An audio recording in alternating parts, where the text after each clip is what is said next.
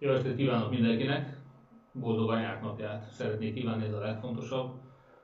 Ez egy rendkívül meghitt, szeretetteljes családi ünnep.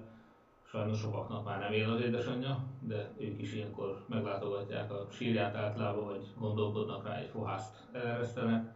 Aki teheti, az ilyenkor ezen a napon felkeresi az édesanyját, vagy legalább beszél vele, és az édesanyják mellett persze ne feledkezzünk el a nagymamákról sem. Tegnap is jeles nap volt, tegnap május elseje. Néhány évvel ezelőtt a városban bevezettük azt, hogy a nyolcvanas évek, kilencvenes évek eleje hagyományához visszatérve egy majálist rendeztünk a Népkertben. Ez rendkívül népszerű volt, itt a városban nagyon sokan örültek ennek. Sajnos az idén, bár már leszervezett együttesünk is volt, egy nagyon híres népzenei együttes, akik jöttek volna ezen a napon, sajnos a Covid helyzet nem tette lehetővé, hogy majálist rendezzünk. Remélem azért kihasználták a szép időt, mint ahogy én is tettem, és végig Sámsonra kimentünk szórólakozni, erről majd lesz még szó. És akkor kezdjünk az első témával, ez pedig az előválasztás kérdése, az előválasztás és azon belül a többükszes előválasztás, illetve mi az, amit még lehetne javítani ezen az előválasztáson. Az egy pompás dolog, hogy a, az ellenzéki pártok összeálltak, a hat ellenzéki párt legalábbis, tárgyalások vannak a kisebb pártokkal, jó részükkel már megegyeztek, és természetesen egyeztetések zajlanak, zajlottak a civilekkel is, kevésbé intenzívebben, de a hat párt azt gondolom, hogy ilyen szempontból jó halad. Van néhány olyan dolog, amit mivel a pártok egymás között megállapodtak, nem nagyon akarnak hozzányúlni, pedig kritikus lehet Orbán Viktor leváltása szempontjából. Ezekre a pontokra helyezi most a hangsúlyt a Mindenki Magyarországon mozgalom.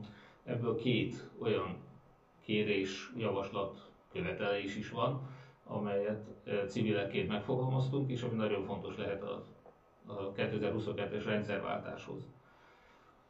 Hát itt először is, és akkor rögtön az előválasztásnak a fontosságáról szóljunk néhány szót, az látszik, hogy a százhat előválasztás, amit tavaly februárban még a Mindenki Magyarországon mozgalom indított el, majd sorra vettük rá a pártokat, a hat pártot, hogy álljanak be mögé a javaslat mögé, nagy örömünkre beálltak, bár ennek ugye voltak kompromisszum áldozata is, tehát természetesen nem mindegyik párt egyforma lelkesedéssel állt be mögé a javaslat mögé.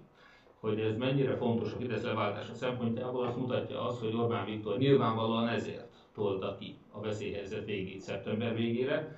Ugye pont semmi indoka nem lett volna rá, nem is ö, szokás az ő esetében nyilván, hogy ennyire előre ilyen hosszú időszakra rendeljenek el, pont most, amikor hál' Istennek fogjuk látni, a halálozások száma is csökken, az, a védettség az oltásokkal megvalósul, és amikor már a tegnapi napon foci meccset is engedélyeztek nagy közönséggel, tehát semmi más nem indokolja, mint az, hogy focizni lehessen, de választási gyűléseket, politikai gyűléseket tartani, előválasztást tartani nem.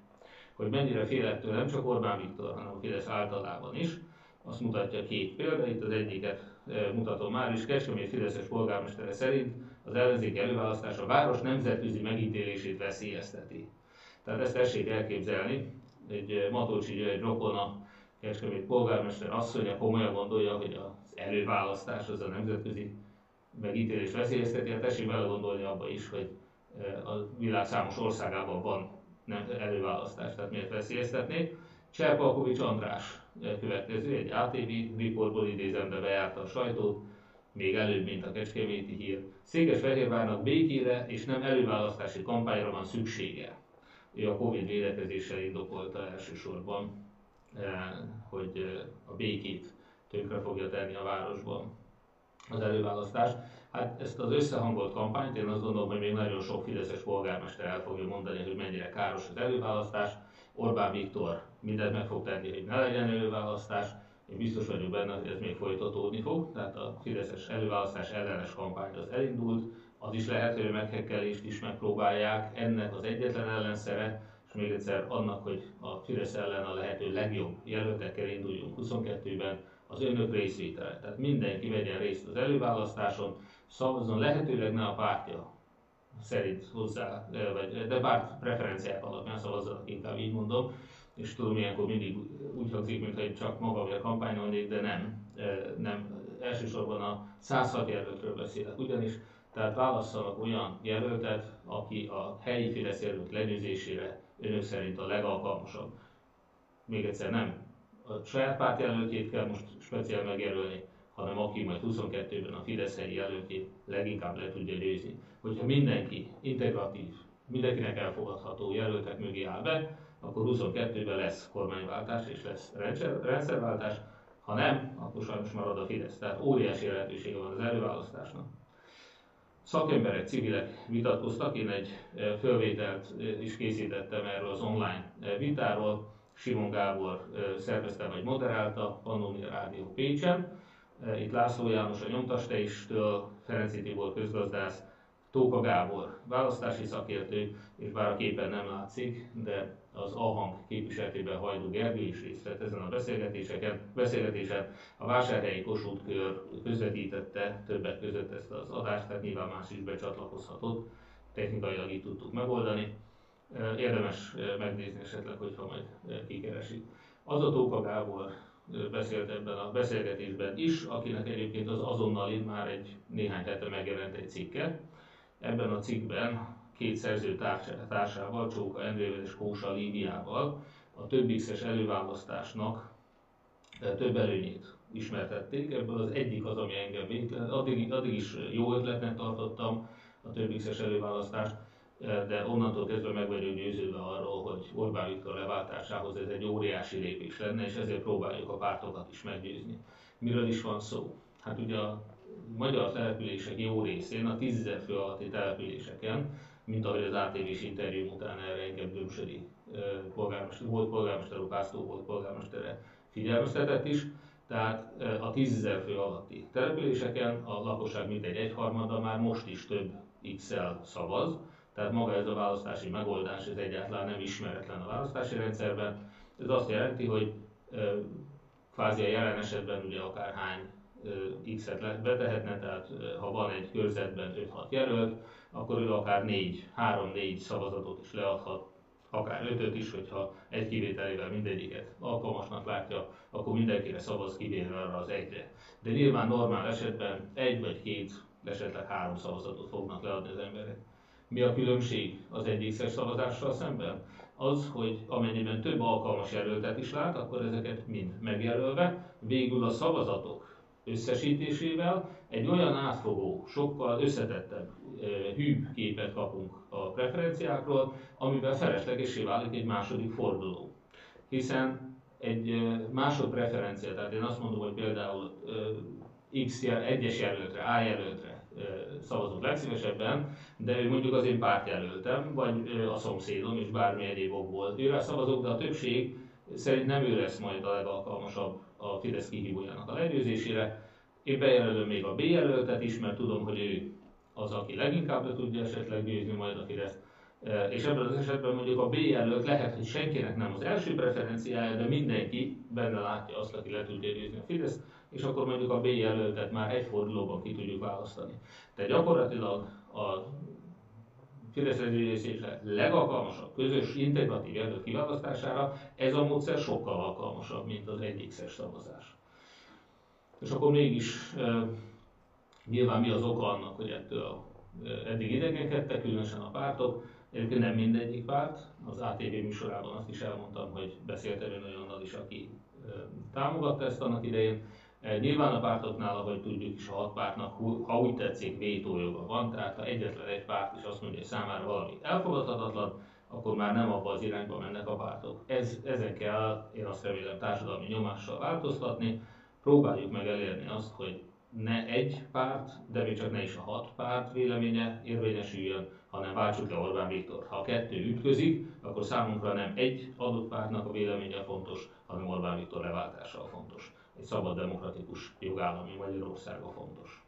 Tehát e, olcsóbb, hiszen egyetlen egy fordulóban egy több X-es választással már is megbízható, ez a második előny, e, ki lehet választani a legjobb jelöltet, és van egy harmadik előny, ami engem meggyőzött, nevezetesen, hogy mivel több X-et is lehet adni, ezért az egyes jelöltek nem azon versenyeznek, hogy a másikra ne szavazzanak, és ezért a negatív kampánynak az esélye sokkal kisebb, hanem azon versenyeznek, hogy ők szimpatikusak legyenek a választóknak, márpedig, hogyha valaki negatív kampányt folytat, az valószínűleg nem lesz szimpatikus a választóknak. Tehát egy olyan békét, egy olyan ellenzéki összetartást eredményezhet a több X-es előválasztás, az együttműködés szellemét, a harmóniát, az összefogást fogja erősíteni, amivel sokkal jobb esélyünk lesz majd huszonkettőben. Tehát képzeljék el, hogyha most ezek a jelöltek, ezek a pártok egymás ellen mennek, akkor bizony előfordulhat, hogy ezeket a sebeket nehéz lesz majd begyógyítani abban a fél évben, amikor mindenkinek össze kell fogni és együtt kell küzdeni a Fidesz ellen. Tehát ez a legmeggyőzőbb ér számomra, tehát az olcsóság, a megbízhatóság mellett a harmadik ér az, hogy sokkal békésebb előválasztásra számíthatunk, sokkal pozitívabb kampányra számíthatunk egy több X-es előválasztásnál, mintha mindenkinek csak egy szavazata van. Nos, erről az egyenes beszédben már részletesen beszámoltam, de hamarosan egy memorandumot is kifogadni a Mindenki Magyarországon mozgalom. Ebben bár ideálisnak a több X-es előválasztást tartjuk, hiszen egy fordulóban olcsón és békésen lehet kiválasztani, de egy nagyon fontos szempontból már azt is előrelépésnek tartjuk, hogyha a százhat körzetben is lesz második forduló szükség esetén, amiben a pártok a miniszterelnök jelöltnél megállapodtak. Tehát semmilyen technikai többletköltsége nincs, hiszen az utolsó faluban is kell tudni szavazni a miniszterelnök jelölti második fordulóra, miért ne szavazhassanak az adott országos egyéni választókörzet, azaz o e vé ká jelöltjében is második fordulóra. Tessék elképzelni azt a helyzetet, hogy van egy jelölt, akit hetven százalék nagyon elutasít, harminc százalék meg nagyon szeret. És van tíz másik induló, egyik sem kap harminc százalékot, az nagyon elutasított, de legerősebb jelölt harminc százalékkal megnyeri a körzetet, de a Fidesz ellen esélytelen. Hiszen még az ellenzékiek jó része sem szavaz rá. Ha egy egyfordulós választás van, harminc százalékkal meg lehet nyerni ezt a pozíciót, elindul a Fidesz ellen, marad Orbán Viktor kormánya. Ha két forduló van, vagy több X-es választás, akkor ennek a jelöltnek ugye másodszimpátiákban kevés lesz, tehát a második fordulóban már le fogják szavazni, minden más jelölt támogatói nyilván a legerősebb ellenfele mögé állnak be, és egy legalább ötven százalékkal támogatott, ténylegesen győztes jelölt mögé, majd huszonkettőben a Fidesz leváltó szavazók is sokkal könnyebben felsorakoznak. Tehát ha le akarjuk váltani a Fideszt, akkor az a minimum, hogy az o e vé ká körzetekben, a százhat körzetben is két forduló legyen, ahol szükséges. Hát ahol az első fordulóban már ötven százalék fölött kapott az erősebbik jelölt, vagy ahol e nincs is két jelölt esetleg, vagy kettőnél több jelölt, ugyebár, tehát kettő jelölt van, nincs több. Egyértelmű, hogy ott nem kell második fordulót tartani, és most én még egy vagy két olyan körzetről is tudok, ahol még egyelőre nincs több ellenzéki induló sem. Nos, mindenképpen a többi körzetben, és ez lehet, hogy csak harminc-negyven körzet lesz végül, a százhat körzeten belüli második forduló az Orbán Viktor bukása és győzelme közötti különbséget is jelentheti. Tehát nagyon fontos nekünk, akik le akarjuk váltani Orbán Viktor, hogy a pártok hallgassanak erre a nagyon nyomós évre, adják be a derekukat, alakítsanak az eddig meghatározott szabályokon. Nem jó az, hogyha egy fordulóban választják ki a százhat jelöltet. És hát ha mondom, ha olcsóbb és megbízhatóbb megoldást akarnak, akkor fogadják el a több X-eset. Nos, áttérünk a második témánkra, ez pedig a Covid, ugye a járvány. Itt most az elmúlt napokban, de mielőtt az eseményekre rátérünk, azelőtt hadd mutassam a járvány görbét. Hát sajnos a rossz hír az, hogy Magyarország még mindig az egész világon, a százkilencvenöt ország közül a legtöbb halálos áldozatot produkálja, márpedig Orbán Viktor szeptemberben megmondta, hogy nem az oltás, nem a fertőzöttek száma és egyéb mutatók, hanem egyetlen egy mutató alapján kell őt megítélni, és a védekezés hatékonyságát megítélni a halottak száma alapján. Tehát Orbán Viktor saját mutatója alapján Orbán Viktor védekezik a legrosszabbul az egész világon. százkilencvenöt ország, ez nem olyan kevés. És most már nem csak a napot, na, bocsánat, most már nem csak a halottak napi számában. Tehát nem csak a pillanatnyi helyzet a legrosszabb, hanem tessék elképzelni, hogy az elmúlt másfél év, a teljes elmúlt másfél év alatt is Magyarországon haltak meg a legtöbben lakosság arányosan Covid-ban. Tehát Orbán Viktor nem csak pillanatnyilag, hanem másfél év alatt is a legrosszabbul védekező kormányfő a világon. Hát mondhatnám azt, hogy mi láttuk eddig is, hogy egy alkalmatlan, inkompetens vezetőről van szó, de ez egyáltalán nem vigasztalja azokat, akiknek szerettei meghaltak Covid-ban.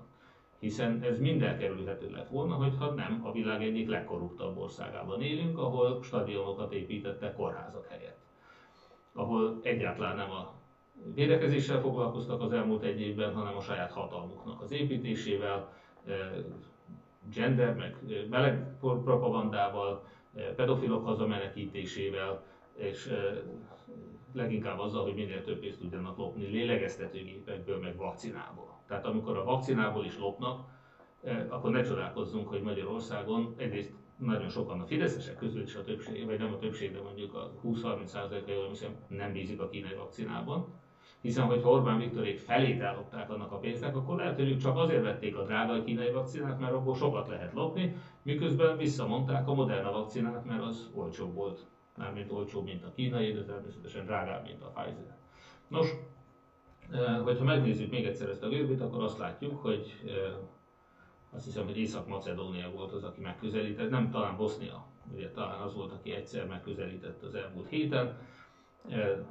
Sajnos azóta Magyarország még mindig az élen van, önállók az egyetlen egy kiugordat volt. Látjuk, hogy most Észak-Macedónia, Uruguay, Bosznia, Paraguay, Bulgária követnek bennünket ebben a listában. Hát meglehetősen szomorú, szomorú ez a lista. Itt most nem állom meg, hogy nem mondjam el önöknek, Hódműző vásárhelyen ezen a héten elveszítettük a cigány nemzetiségi önkormányzatnak egy fiatal, rendkívül kedves, bájos, aranyos hölgy munkatársát. Nem régen elhúnyt Mátrai Attilának volt a munkatársa, Halász Dalma. Két picike gyerek, ha jól tudom, talán másfél éves az egyik és hat éves talán a másik, két pici gyereket hagyott hátra. Hihetetlen tragédiák vannak sajnos, és ő is Covid-ban halt meg. harmincnégy évesen, tudomásom szerint semmilyen egyéb egészségügyi problémája nem volt. Egyre több ilyen van, ötvenkét éves, negyvenhét éves, és a többi. Tehát Nyíregyházi kórház főorvosáról, igazgatójáról, aki fideszes nyíregyházi képviselő volt, én róla is most hallottam. A tegnapi napon telefonon beszéltem egy ottani em em em-es kollégánkkal. Ő mondja, hogy a Felső Tiszán szembeúszott az árral, tehát egy rendkívül stram, egészséges, ereje teljében lévő ember volt, és mégis nagyon gyorsan meghalt ő is a Covid-ban, illetve hát remélem, hogy fogunk személyesen is részt venni tudni majd a Lövei Csaba temetésén, ahova terveztem elmenni. Ő nem csak a Kossuth körünk vezetője volt és alapítója Nyíregyházán. Egyébként a Párbeszéd jelöltjeként is indult az előválasztáson, és ő volt persze Kossuth kör elnökként, a Mindenki Magyarország a mozgalomnak is a jelöltje a Szabolcs-Szatmári egyes körzetben Nyíregyházán. Nagyon nehéz lesz őt pótolni, már a választásokon is természetesen, a közéleti szerepében, önkormányzati képviselőként és a többi, őt is Covid-ban veszítettük el. Nagyon sok életerős fiatalember, fiatalasszony, hölgyek, urak mennek el, és teljesen értelmetlenül, még egyszer mondom, tehát hogyha megfelelően tudtunk volna védekezni, tizedennyi, tizedennyi halottal meg lehetett volna úszni, de még ha csak a szomszédok országokat, szomszéd országokat nézzük is, akkor is jóval kevesebb halottja lett volna Magyarországnak. Hát ez nagyon, nagyon szomorú. Az egyetlen kiút azonban most is, csak ezt mondom önöknek, az az oltás. Hogyha emlékeznek az előző grafikonra, amit mutattam, ott éppen lehetett látni, hogy az elmúlt hetekben elindult meredeken lefelé a napi halálozások száma, most már száz körülre került, emlékszünk, hogy volt ez háromszáz is, hogyha az egymillió főre jutó halálozásnak ezt a kiegyensúlyozottabb grafikonját nézzük, akkor is azt jelenti, hogy körülbelül húsz-huszonöt százalékkal csökkent a halálozások száma naponta, és ezt nem nagyon lehet másnak betudni, mint az oltásoknak. Persze sokan félnek attól, hogy a nyitásnak majd egy negatív következménye lesz, hogy esetleg ez a fogyás, ez a csökkenés ez megáll, ne is nem visszafordul. Én nagyon remélem, hogy nem, de azért önök legyenek nagyon óvatosak és oltakozzanak. Nem szeretem ezt a szót, mert nem létezett két hónappal ezelőtt, de jelentkezzenek, regisztráljanak oltásra, és minden vakcina jobb, mint, mint a koronavírus. Nagyon-nagyon kemény dolgokról van szó. Nos, a napi beadott oltások számában Magyarország újra első, időközben Anglia, illetve az Egyesült Királyság alá kerültünk ugyan, de most újra visszatornáztuk, és nyilván ez az április harmincadiki dátummal zárul ugyan, de nem is kell mondjam, pénteken rengetegen állt a sorba vakcináért, erre mindjárt rátérünk. Hogyha megnézzük a következő diagramot, akkor azt látjuk szintén április harmincadikával, hogy a beadott oltás darabszám az Magyarországban igen magas. Hát az összes többi, aki előttünk van, Izrael kivételével, ugye Izraelben egy kisebb lakosságú ország jóval, mint mi, tíz és fél milliót beadtak, ott ugye majd mindjárt fogjuk látni, hogy nagyobb arányban vannak a beoltottak, viszont Magyarország ott van talán nyolcadik helyen, nem számolom meg, öt egész kilencvenhét millió beadott adaggal. öt egész, hát majdnem hat millió. Majdnem hat millió oltást már beadtak, ugye Románia például nagyobb létszámmal alattunk van öt egész tizenhat millióval, Szerbia három egész öt millióval, és a többi. Tehát azt látjuk, akik előttünk vannak, Lengyelország, Oroszország, Franciaország, Németország, Anglia, Nagy-Britannia, bocsánat, u es á és Kína sokkal nagyobb országok. Hogyha megnézzük a százalékokat, akkor itt az látszik, hogy Izraelben, ez a következő ábrán, ugye aki legalább egy oltást beadott, és az azért fontos, mert valamekkora védettséget már élvez. Izraelben hatvan százalék fölött van, ott sem száz, sok oka van neki, és már most elakult a görbe, tehát most már nem nagyon nő. Az Egyesült Királyságban is már ellaposodott a görbe, ők elérték az ötven százalékot. Az Egyesült Államok van még előttünk, ahogy számoljuk, ott negyvenegy negyvenhárom százalék körül van, és Magyarország negyvenet elhagyta. Tehát több mint negyven százalék a magyar lakosságnak be van oltva, és ezzel itt mi negyedikek vagyunk ebben az ábrában, tehát azt mondom, hogy nemzetközi összehasonlításban nagyon jól állunk. Ez a kormánynak egy dicséretes törekvése volt, és sikeres törekvése.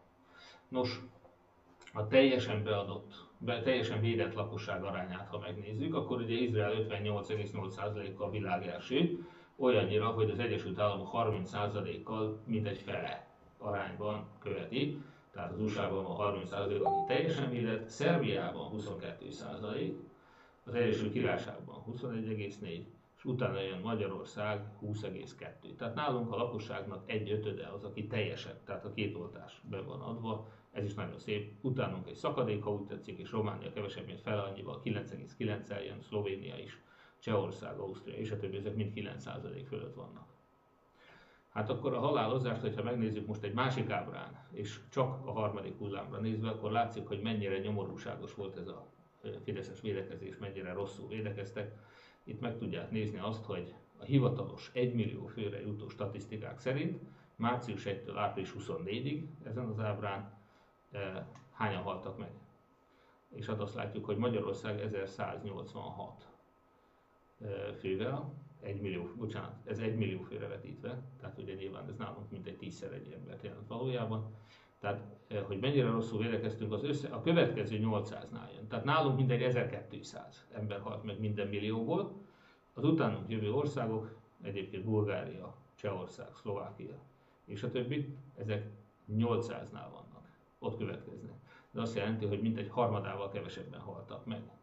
Magyarország egészére nézve, ez mondjuk azt jelenti, hogy a huszonhétezer emberből kilencezer az megmenekült volna, hogyha nem Orbán Viktor által vezetett Magyarországon lesz covidos, hanem mondjuk a szomszédos Szlovákiában, vagy Bulgáriában, vagy bármelyik másik országban a világon.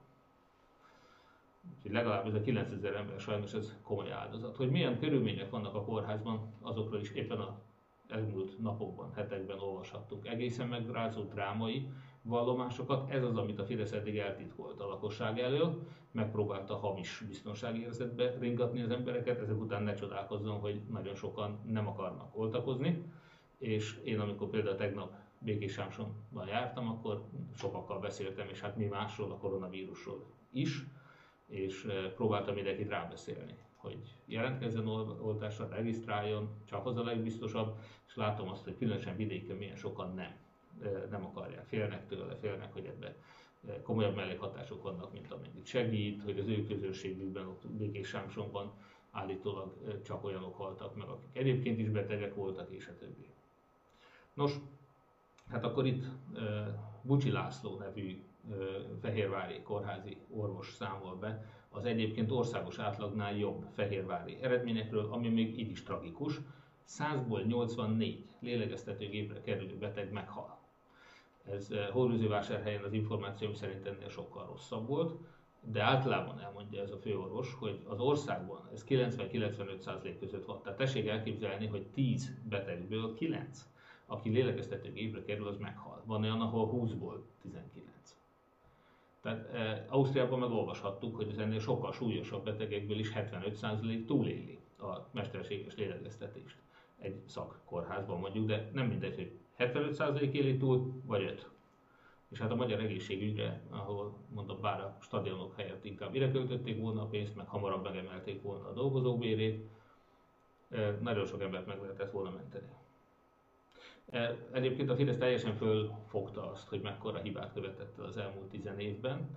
Mondom, Botos Katalin szoktam idézni, egy jobboldali közgazdász mondta el, hogy az egészségügyi átlagbérek az országos átlaghoz képest Orbán kormányai alatt mintegy harminc százalékot zuhantak, lemaradtak. Tehát a tíz százaléka az átlag alattiból, negyven százaléka az átlag alattiból került, tehát most tulajdonképpen hát a többet, többet adott a mostani kormány vissza az orvosoknak, mint amit eddig elvett, tehát nem csak ezt a hibányt, én legalábbis azt remélem, hogy többet, de mindenképpen a saját mulasztásait kellett most pótolja.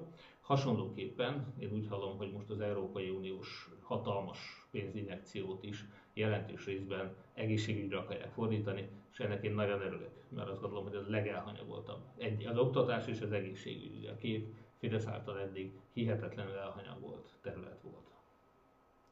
És hát az sem mindegy persze, hogy hogy élik el, mit csinálnak. Ugye hát az is ebben a cikkben hangzik el, hogy három műszakban dolgoznak a krematóriumok. Tehát valami hihetetlen. A Bergámónál súlyosabb állapotok vannak most Magyarországon, de erről a sajtó nem nagyon számol be. Itt van egy kivétel, létre nekik e-mail címet és a többi. Tehát az önkormányzat mindent megtesz azért, hogy Vásárhelyen is minél többen regisztráljanak és kapjanak oltást. Nos, ha már megadtam az e-mail címemet, azóta jön is a kormány propaganda, és ez általában, mint a Fidesz propaganda általában és a kommunista propaganda általában hazug. Kaptunk egy táblázatot, aminek minden száma valószínűleg tényszerű, és amiben megnézhettük, hogy a Sputnik vakcinában haltak meg a legkevesebben. Igaz? Hiszen százezer oltottra vetített kilencvenöt beteg lett, és százezer oltottra vetítve egy haltak, vagy betegedtek meg, és harminckétszer annyian haltak meg Pfizer oltás után, mint Sputnik oltás után, mondja a Fidesz. Csak hogy azt nem teszi hozzá, hogy a krónikus betegeknek, az időseknek, az egészségügyi dolgozóknak és a többi, tehát mindenkinek, aki veszélyeztetett, pedagógusoknak, tehát a veszélyeztetett embereknek, a nagyon beteg embereknek, a nagyon öreg embereknek, mindenkinek Pfizert adtak, és nem Sputnikot. És ugye, hogyha egy haldoklónak adok egy oltást, és utána meghal, az egészen más, mint hogyha egy harminc éves fiatalembernek adok egy oltást, és utána meghal. Tehát itt, vagy éppen nem hal meg, mint most jelen esetben. Tehát természetesen egy ilyen táblázat az egyrészt éppen a vakcinákba vetett bizalom megrengetására, megrengetésére alkalmas, tehát a Fidesz szerintem eleve nem jól kommunikál. A másik, hogy az ő céljuk az volt, hogy a keleti vakcinákban jobban bízzanak az emberek, és abból pedig egyszerűen hazug. Karikó Katalin is kimondta természetesen, hogy hát egy ilyen táblázat az hihetetlenül félrevezető, magyarul hazug, hiszen arról van szó, hogy az állapottól függetlenül mutatja ezeket a számokat, és hát ha nem azonos csoportnak adják be, akkor nem lehet összehasonlítani a számokat. Ugye? Tehát, hogyha kilencvenkilenc éves embereket oltanak az egyik vakcinával, újszülötteket, vagy húsz éves egészséges fiatalokat a másik vakcinával, akkor persze, hogy ebben akármelyik vakcina lett volna, a húsz éves csoportban lesz kevesebb halott.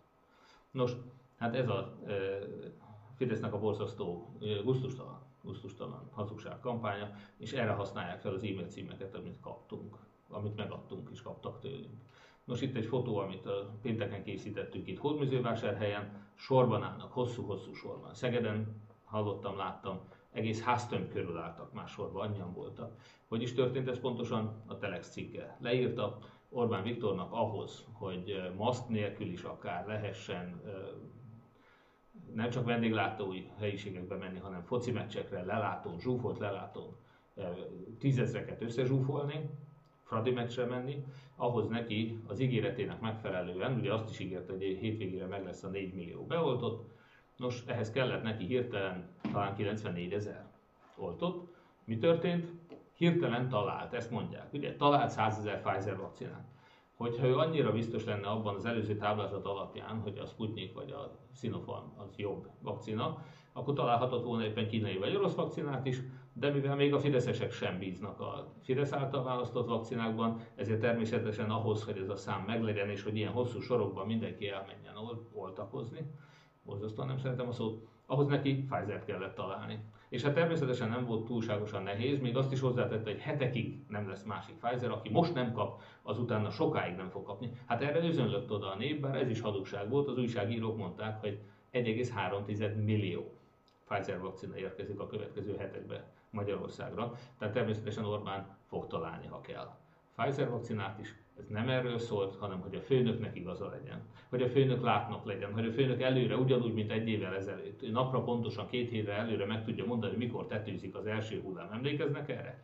Hát komolyan mondom, Ceausescu óta nem volt még a Kárpátoknak egy ilyen géniusza, akinek ilyen igénye lett volna, és akit a kritikátlan emberei ilyen alaposan kiszolgáltak volna, hogy mindent megtesznek. Ott ugye a tesztelések számával lehetett játszani, és idekeztek, majdnem sikerült, de nem sikerült elérni, hogy tényleg az a nap legyen a csúcs.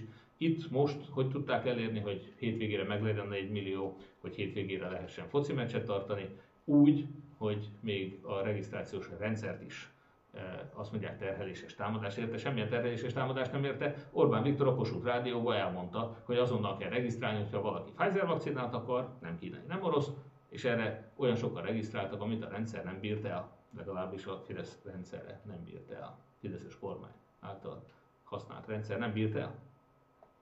És aztán beadták mindenkinek regisztráció nélkül is, stb. stb. Csak ott kellett hosszan-hosszan sorban állni. Hát merem remélni, hogy itt a sorokban semmilyen fertőzés veszély nem volt, mondjuk ezt nyilván nem mondanám így ki, de hogy ennek remélem nem lesznek áldozatai, hogy Orbán Viktor összeterelte a kórházak elé az embereket hosszú tömött sorban vakcinára várakozni. Én azt remélem, hogy itt, ha nem betegedtek meg most, akkor már az oltás fog hatni. Mire ebből esetleg valami lesz, nem vagyok szakember, de aggódom. Tehát ez egy nagyon inkorrekt, és legfőképpen mondom, ez Titánia, ez a Kárpátok, ez, ez, ez Ceausescu. És hát mondjuk nem kell mondjam, hogy a Ceausescu volt az a másik géniusz itt a környékünkön, aki a saját néhány ezres falujában egy sok ezres stadiont épített, és nem sorolom még, hogy mi mindent, ugye, aki mindent jobban tudott, mint a tudósok. Hát akkor most egy kicsit felgyorsítva a mai beszélgetésünket, áttérek a következő témára. Magam is elszörnyülve hallottam egy héttel ezelőtt, hétvégén, a helyi Lázár médiában, Lázár sajtóban, hogy a Hódmező vásárhely elbukta a Németh László gimnázium és a Bethlen gimnázium felújításának, új épület építésének modern városok programbeli programját.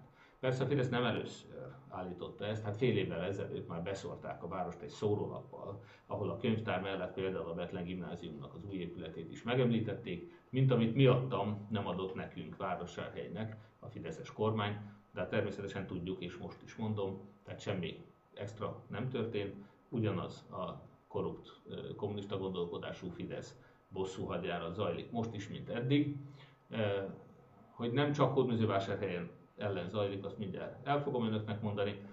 Egyszerűen arról van szó, hogy nem is tervezték soha, hogy ezt meg fogjuk tudni építeni, mert a pénzt se tervezték be rá. Hogyha így lett volna, akkor az ország költségvetésében egy háromezer milliárdos programra, ugye kétezer-ötszáz plusz, amennyit azóta ment föl, tehát bőven háromezer fölött vagyunk, tehát egy több mint háromezer milliárdos programra, amit be kellene fejezni egy év múlva, erre miért nyolcvan milliárdot terveznek tavaly és ötven milliárdot idén? Jó, ez két év alatt százharminc milliárd, a háromezerhez képest. Tehát ez egy nevetséges dolog, hogy az ország költségvetésében bele se tervezték ezeket a programokat, amikor mi hiánytalanul elszámolunk pontosan, és minden feladatot végrehajtunk, mert ez történt itt is. A Bethlen gimnázium előkészítésével jóváhagyott kiviteli tervünk van, pályáztatásra előkészítve, még egy trafóház is készült egy elég furcsa helyre, de sajnos a közművek miatt csak oda tudták tenni, úgyhogy a járdát kell majd arrébb tenni a Szőnyi utcában. Tehát még a az út alatti átfúrás is, ami a vezetéket átviszi a Bethlenhez, minden elkészült. A területet átadtuk, régészeti feltárás volt az Alföldi Galéria udvarából hatszázhúsz négyzetméternyi területet. Tehát ami az előkészítő szakaszban a mi feladatunk volt, azt mi mind megcsináltuk. Itt nem határidőcsúszásról van szó, mert akkor a trendfényt már légrefújták volna. Itt nem költségtúlépésről van szó, mert akkor a trendfényt már légrefújták volna. Itt mi precízen lezártuk és elszámoltunk március harmincegyedikével az összes feladattal, pénteken beküldtük, azon a héten pénteken azt hiszem beküldtük, vagy hétfőn, nem is tudom, az elszámolásunkat is, és még akkor, amikor ez a hír, hír egy héttel ezelőtt megjelent a Lázár portálon, utána felhívtuk a minisztériumban az ügyintézőt, és ő még nem tudott döntésről, és és megjegyzem, hogy azóta sincs hivatalos döntés, de hát Lázár János már fél évvel ezelőtt is tudta, hogy ezt nem fogjuk megkapni, mert ez már régen eldőlt. Ez valószínűleg akkor eldőlt, amikor én megnyertem itt a választást, legkésőbb akkor, amikor másodjára is megnyertem. Úgyhogy ha valakinek hiányzik a könyvtár, remélhetőleg nem a Kossuth tér közepéről. Ha valakinek hiányzik a Németh László iskola, aminek már leszerződött, kiválasztott, kiválasztott kivitelezője is volt, persze ki más, mint az építészmester kastélyépítő vállalkozása, tehát készen állt három évvel ezelőtt az építésre, és csak a minisztérium furta meg akkor is, csak az e em i. Akkor a, azt mondta, hogy jó, hát minden készen van és indulhatna az építkezés, de még ő nem engedélyezi, mert még a, a nemzeti alaptantervnek előtte meg kell lenni. Hát milyen dolog az egy iskola épület, mennyiben függ a nemzeti alaptantervől? Tehát ilyen nevetséges leveleket kaptunk három éve, nem idén. Tehát már akkor megfúrták ezeket a Modern Városok programunkat. Itt ugye a Kossuth tér képét mutattam az imént önöknek, ahol a kommunikáció, még a kommunikációs részét is elvégeztük, mint látszik. Nagyon szépen bemutattuk a terveket a lakosságnak, gyönyörű idézetek voltak igazgatóasszonytól, Bán Csabától, mint fenntartótól, úgyhogy azt remélték, hogy hát ha megolvad a szívük, valószínűleg nem. Itt látszik természetesen a Fidesz a hazugságait fizetett hirdetésben hirdeti. Itt van egy ilyen, hogy Márki-Zay Péter feláldozza a város jövőjét, végleg beírta a Vásárhely történetébe a nevét azzal, hogy mindent elbukott. Természetesen röviden, röviden így lehet összefoglalni, fizetett hirdetésben küldi a Fidesz. Hát akkor nézzük ezzel szemben, mi az igazság, azon kívül, hogy már elmondtam, hogy mi mindent elvégeztünk, amire nekünk pénzt adtak, feladatot adtak, időt adtak. Ennek ellenére vette el a fideszes kormány, de hogy azt is hazudták itt nagyon sokan, hogy Szeged az csodálatosan fejlődik, Szegeden minden Modern Városok program megvalósult, csak Vásárhelynek van ilyen alkalmatlan ellenzéki polgármestere, még a többi ellenzéki város is jó, nem hogy a fideszesek. Hát hogy lehet ez, ugye? Na hát nézzük akkor, hogy hogy állt. Ez egy tavaly, azt hiszem szeptemberi cikk, ez a nagyon szép ábrán, itt látják, hogy kinek hány Modern Városok programbeli programja volt, abból hány valósult meg részben, vagy egészben. Hát a legtöbb az Salgótarjánnak volt, akkor tizennyolc nem valósult meg, egy megvalósult. Tehát Salgótarján tizennyolc egy az arány. Hódmezővásárhely tizenöt nem valósult meg, három volt részben megvalósítva. Győr mindössze három. Győr, hát az a fideszes mintaváros az egyik. három megvalósult, kettő részben, tizenhárom nem. Hoppá, Győr, hát az fideszes. Békés Csaba szintén rendkívül előrehaladott, öt részben, tizenkettő nem. Tatabánya kettő igen, öt részben, kilenc nem. Szeged, hm? Na hát kedves fideszesek, Szegeden tavaly szeptemberig tizenkettő Modern Városok programból pontosan nulla valósult meg. Szeged tizenkettő nulla. Nem polgármester úr hibájával, ugyanúgy, mint az előzők, pénzt se adtak rá. Nem is ment sehova. Tehát Szeged sokkal rosszabbul állt a Modern Városok programmal, mint mi. Most annyiból változott a helyzet, hogy Szegeden a Tisza viráguszoda már elkészült, és tudomásom szerint egy olyan atlétikai pálya is, amelyet ugyan tervekkel ellentétben valószínűleg nemzetközi mérkőzésekre soha nem lehet majd használni, mert sajnos műszakilag problémák akadtak. Ezen kívül mi készült el Szegeden? Hát amit a legjobban várnak a szegediek, és a Modern Városok programban benne volt, Orbán Viktor aláírta. Az a harmadik Tisza híd. Hol van a harmadik Tisza híd? Majd megint megígérik választásokra, sehol nincs. De mehetünk még tovább is. A következő város, ahol nulla, még részben se készült el semmi tavaly, az a Székesfehérvár. Cserpalkovics polgármester úr, akit éppen említettem, hogy nem szeretne előválasztást, ellenzéki előválasztást. Nos, ő jogosan szokta is kritizálni egyébként a fideszes beszerzéseket, nyolc programból nulla valósult meg nála. Hát nem fognak meglepődni, de két olyan város van, ahol négy elkészült, de az is mindegyiknél a fele. Kisebb egyébként Dunajváros és Nyíregyháza volt egyedül, ahol négy megvalósult programot találtak a cikkírás idején.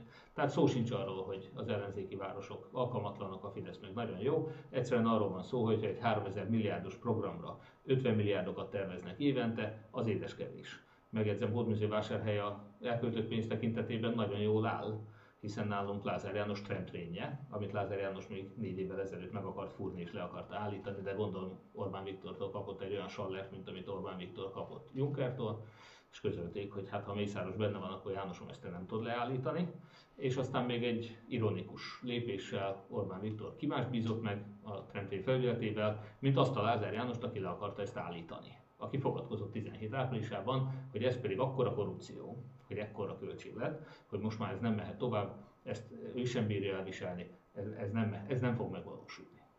Hát amikor Lázár János ezt akkora korrupciónak nevezte, akkor ötven milliárdnál jártunk, most kilencvennél, de valószínűleg száz lesz hamarosan. Ugye?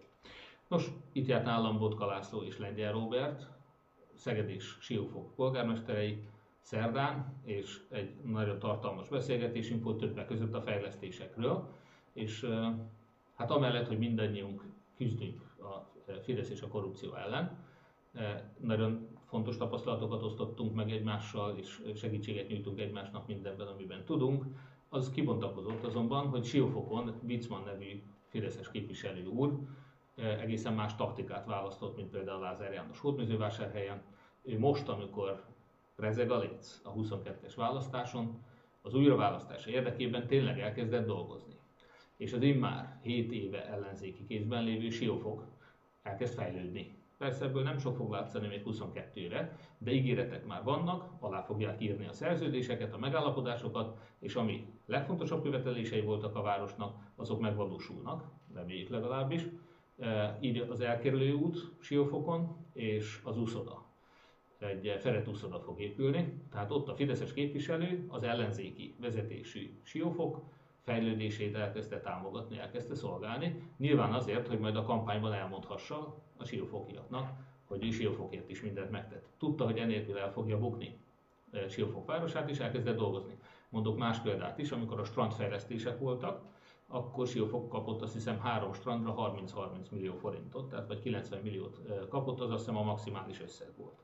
És hogy, hogy nem, ez a fideszes országgyűlési képviselő, ez, ennek nem esik le a gyűrű az ujjáról, és nem által neki bemenni a városházára, elmenni Siófokra és tárgyalni a polgármester úrral.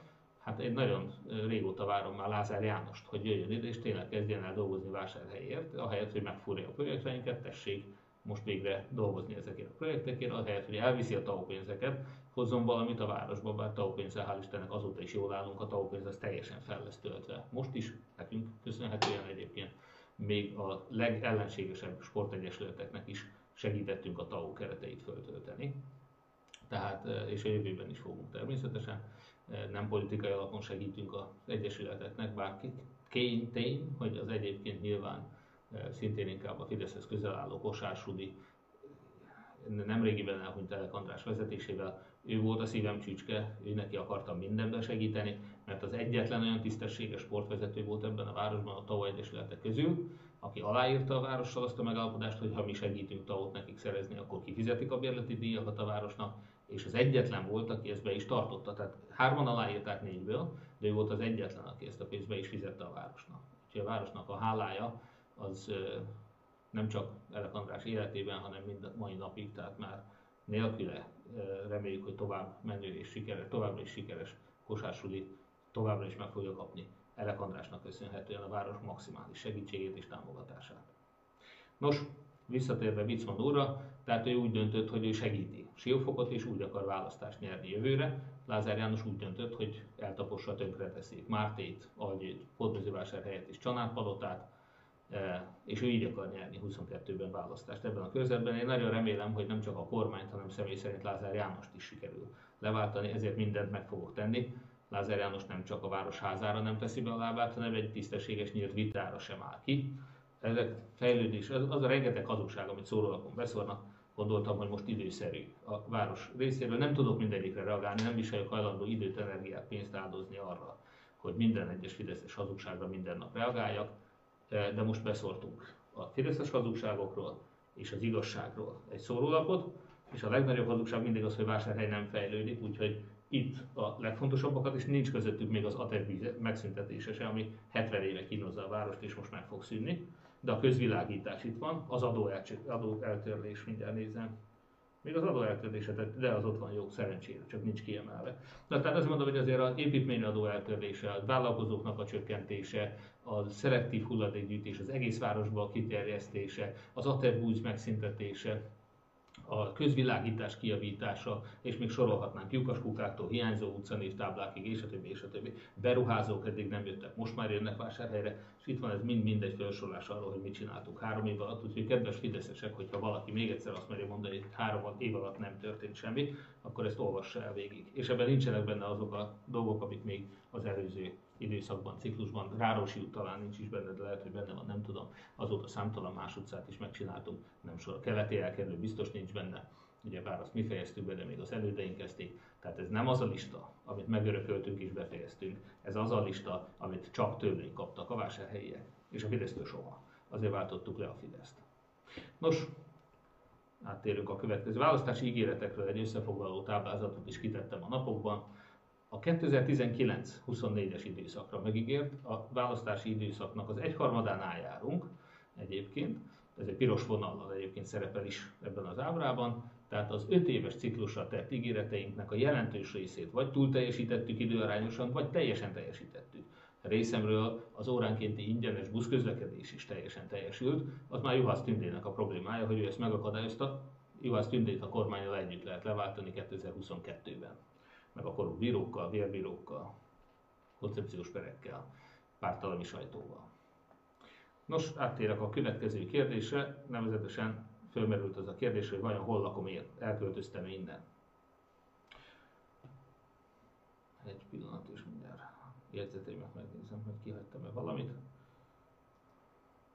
Igen, tehát bennem fölmerült még az is, hogy egy petíciót fogunk, aláírásgyűjtést fogunk kezdeni, ezt majd megbeszélem a kollégákkal, azért, hogy követeljük ki Lázár Jánostól, hogy támogassa a városfejlődését, követeljük Gyopáros Alpártól, hogy a harminchárom, ez egy aláírás, harminchárom üresen álló csengettyűközi lakást, azt engedélyezze tartósan használni a városnak, illetve egyáltalán engedélyezze használni a városnak, hogy ne fektessék el a projektjeinket, át egyszerű átcsoportosításokat, miért kell fél évig várni rá egy közbeszerzési engedély indítása. A Teleki utcai bölcsődének a közbeszerzése végre elindult. November óta vártunk rá, tessék elképzelni. Hogy miért kell négy-öt hónapot várni, mire Gurács Gergely minisztériumában valaki engedélyezi nagykegyesen, hogy elinduljon egy projekt. Semmi nem kell hozzá, csak engedélyezni, hogy mehet a közbeszerzés. Szóval ilyen hihetetlen módon akadályozzák a város fejlődését, de tényleg azt mondom, hogy ezt a gazember társaságot le kell váltani. Nos, koncepciós perekre rátérünk, hiszen az a hír, ami most elterjedt Szabó Bálintnak köszönhetően, ugye ez a rendkívül színes egyéniségről már beszéltünk korábban, ezt az embert megerőszakolták, cipőfűzőjénél szalmabálához kötötték, azt fölgyújtották, mesztelenre veszköztetve ott hagyták kihűlni a pusztában, és a többi, amiről a rendőrség ugye kimondta, hogy egy szó sem volt igaz belőle. Nos, ez az ember, aki összeköti Lázár Jánost Gyurcsány Ferenccel, hiszen Gyurcsány Ferenccel együtt ült Lázár Jánossal Almási István irodájában. Ez az ember, aki Cuslággal együtt volt, és ez a pernek a tárgya, ami miatt most Békés Csabán voltunk a héten egy tárgyaláson. Én tévesen azt mondtam, hogy Cuslág Jánossal volt egy bűnügyben, gyanús, bocsánat, azt mondtam, hogy vádlott, és ez volt a tévedés. Tehát ő nem vádlott, ő gyanúsított volt. Tehát és ezért ő három millió forint kártérítést követel sérlemdíjat tőlem itt a bíróságtól, három millió forintot kell azért fizessek, mert az ő hihetetlen, makulátlan jó hírnevét én ezzel végig örökre besároztam, ezt mert azonnal kijavítottam ezt az egyik alkalommal, amikor ő sérelmezte, tehát ez egy nyelvbotlás volt akkor. Na mindegy, tehát ez egy akkora sérelem volt, hogy valójában Cuslággal egy bűnügyben nem vádlott volt, hanem gyanúsított, tehát magyarul nem a bíróságon, hanem az ügyészségi szakban volt, a nyomozási szakban volt, ez később lezárt, eredménytelenül lezárt nyomozás. Nos, mert hogy többek között természetesen ismét a Szabó Bálinttal ö, sorozatosan megeső szerencsétlenségek egyike volt, hogy azokat az iratokat, amit a tisztességtelen párt tag toborzás és egyéb ügyekkel kapcsolatosak voltak, ezt az ő autóját föltörték és ellopták ezeket a fontos bizonyítékokat, úgyhogy sajnos nem sikerült ö, nyomozni tovább. No, Szabó Bálinttal folytatódnak ezek a perek, itt Csongrád megyében már semmi, azért vagyunk Békés Csabán, mert Csongrád megyében már nem volt olyan bíróság, aki elvállalta volna ezt az ügyet. Nyilván a Lázár János által sokkal könnyebben presszionált bíróságok közül is ez a fiatal makói bíró, aki eddig évekig foglalkozott az üggyel, végül elfogultságot jelentett. Egyébként ez egy tisztességes megoldás a véleményem szerint, tehát nyilván Lázár János nem engedte volna neki, hogy engem felmentsen úgymond, és így zárja le a pert. A szakmai becsületével ellentétes döntés nyilván nem volt hajlandó hozni, én azt gondolom, hogy ez lehet a hátterében, hogy néhány év gumicsont rágás után ő kiszállt ebből a ügyből, és átraktuk ezt most Békés Csabára. Hát majd meglátjuk, hogy milyen bírót választottak, ehhez ki fog derülni. június tizenhetedikén azt hiszem lesz majd rögtön eredményhirdetés is. De eh, ami most a mai alkalommal érdekes, ott a bíróságon a lakcímkártyámat be kellett mutassam, illetve bediktálni a címet, és nekem van egy budapesti állandó lakcímem. Ezt Szabó Bálint, mint nem publikus adatot ugyan, de kiszivárogtatta, és a Fidesz sajtó egyből rá is csapott. Megkérdezett a tisztességesebbje, ugye a délmagyar, még a Lázár Médiához képest lényeges minőségi színvonalat képvisel, ők ugyanis megkérdeztek. A Lázár Média, Rádió hét, Promenád, Vásárhely huszonnégy meg se kérdeznek erről. Hát minek? Hazudozni sokkal könnyebb akkor, hogyha nem merünk gyáva módjára, mint Lázár János, nem mer kiállni egy nyílt vitára, ugyanúgy a sajtója meg se kérdez arról, hogy mi az igazság, nem is próbálja kideríteni. Ők nagyon vidáman tudnak hazudozni, ugyanúgy a szórólapjaik és a többi anélkül is, ugye? No hát mindesetre a dél, délmagyar az megkérdezett, én nekik elmondtam, ők egy részét nem írták ennek le. Azt leírták tisztességesen, elmondtam, hogy itt olyan koncepciós perek vannak Csongrád megyében, hogy nagyon kicsi az esélye, hogy én bármikor nyerjék egy pert, bár éppen természetesen Lázár Média jelentette, hogy Juhász Tündeféle kormányhivatal az pert nyert ellenem januárban. Ezt speciál elveszítették, tehát ismét hazudott a Fidesz, ugyanis aki pert nyer, az nem fizeti a perköltségeket, és ők fizették a perköltségeket. Most ez nyilvánvaló az, hogy engem elmarasztaltak tíz százalékban, kilencven százalékban meg ők fizették a perköltséget, ez nekem nem tűnik egy nyertes pernek Juhász Tünde hivatala számára. De itt most a Csongrád megyei bírósági viszonyokról kellett nekem döntenem, és amikor azt láttam, hogy sorozatban veszítem el a pereket, a legnevetségesebb, a bírónak ki kellett volna dobni ezeket a Lázár János legszorosabb munkatársa járta, mert nem sok ember tudott rávenni arra, hogy engem bepereljen, csak a leki leginkább anyagilag vagy állásában kiszolgáltatott embereket. Tehát ezek a Fidesznek, Lázárnak kiszolgál anyagi függőségben lévő, állásfüggőségben lévő emberek, akik engem bepereltek, ezeket mondom ki kellett volna dobni. A legtöbb esetben teljesen nevetséges, abszolút hazug, logikának ellentmondó vádak voltak.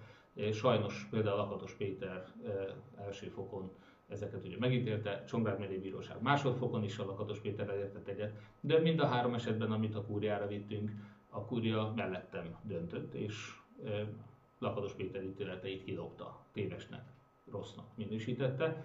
Na ezt a Lakatos Péter meg Nánás Illés, hát ez egy külön történetet megér, ugye ezeket a bírókat akarom én elkerülni a jövőben, és ezért létesítettem egy budapesti lakcímet. Nánás Illésnek már elmondtam önöknek is a tárgyalását. Az első dolog az volt, hogy kizavarta a sajtót, tehát nyilvánosság minek is. A második, hogy a mi, aki tudta volna igazolni az állításomat, a védelem tanulját, be se hívta, meg se volt hajlandó hallgatni. A harmadik, Lázár Jánosnak az abszolút valótlan állítását elfogadta igaznak, hogy én őt bűncselekménnyel vádoltam, szó sem volt ilyenről, és végül Lázár Jánosnak az ártatlanságát azzal bizonyította be, hogy megnézte a nyilvántartásban, hogy Lázár János büntetlen előéletű. Hát, hogyha valakiről mibe tudjuk bizonyítani, hogy az én állításom igaz, ő viszont azzal söpré le, hogy büntetlen előéletű, hát tegnap a feleségét megölhette volna a Kossuth téren, attól még ma büntetlen előéletű és nem ártatlan. Tehát nyilvánvaló, hogy egy bíró ilyen ítéletet nem hozhat. Hogyha ilyen kommunista vérbírók vannak a szegedi törvényszéken, Lázár Jánost ennyire gátlástalanul saját szakmai tekintélyüket sárba taposva kiszolgáló bírók vannak, akiket egyébként egyszer majd a történelemnek még elő kell venni szerintem, tehát az, legfőképpen nem lehet bíró egy tisztességes jogállamban, aki ennyire gátlástalanul kiszolgál egy, egy, egy korrupt diktatúrát. Nos, én azt gondolom, hogy Csongrád megyében nincs helye ezeknek a pereknek. Még Budapesten van egy picike esély, bár sajnos a kúrián, ahol tehát háromból három pert megnyertem. Tehát a kúrián az a baj, hogy most egy új fideszes pártembert neveztek ki, úgyhogy nem tudjuk, hogy meddig fog tudni a kúria fellépni az igazság védelmében. Nagy szerencse kell ahhoz, hogy egy olyan tisztességes tanácsot találjunk akármelyik bíróságon ma Magyarországon, ami a fideszes pedofil bűnözőket is hajlandó elítélni, a fideszes korrupt politikusokat hajlandó elítélni, és amely kimeri mondani korrupció ellenes tisztességes emberekről, hogy ártatlanok. Hát legyen önöknek nagyobb szerencséje a bírósággal, mint nekem volt, de sajnos ebben az országban csak a rendszerváltás hozhat változást. Szóval miután a helyi média Pesti Péternek hívott most már, mert hogy szerintük elköltöztem, hát megnyugtatom önöket, itt vagyok és itt is maradok Vásárhelyen. Nos, ha már Pesti Péternek hívott, akkor nekem egy másik Pesti jutott eszembe, itt egy picike kis táblázat önöknek arról a Pesti Mátéról, aki pekingi nagykövet, és Pesti Imre fideszes országgyűlési képviselő Orbán Viktor jó barátjának a fia, aki harmincegy, nehány, harmincegy vagy harminckettő évesen került a pekingi nagykövetség élére, nyilvánvalóan teljesen alkalmatlanul a világ egyik legfontosabb országának a fővárosába, egy politikai barátnak a abszolút tapasztalatlan kisfiát kinevezik képviselőnek. Hát nagyon sok botrány lehetne még ezen kívül, a tapasztalatlanságon kívül is Pekingben, a nagykövetségen. Csak elég annyit mondani szerényen, hogy ha a következő szájer botrány az véletlen Pekingben lesz, akkor ne repődjenek meg. De nem ő az egyetlen. Nem Pesti Máté az egyetlen politikai kinevezett. A tavalyi borsodi időközi választáson Washingtonból tért haza az elhunyt Koncz Ferenc országgyűlési, fideszes országgyűlési képviselőnek a kislánya, aki Washingtonban külpolitikai munkatárs volt, most országgyűlési képviselő. De itt nálunk az én fideszes politikai ellenfelem Grezsa Istvánnak mindkét fia fideszes külpolitikai állásokban vannak, Csaba Kolozsváron első beosztott konzul, István Bence pedig Ankarában beosztott diplomata. De hát, hogyha kicsit tovább nézzünk, ez csak néhány kiragadott példa, gondolom, hogy számtalan van még ezen kívül. Schmidt Pál diplomával, hogy mondjam, jogos, jogszerűen mondjuk nem rendelkező volt köztársasági elnökünk, fia, lánya és unokaöccse.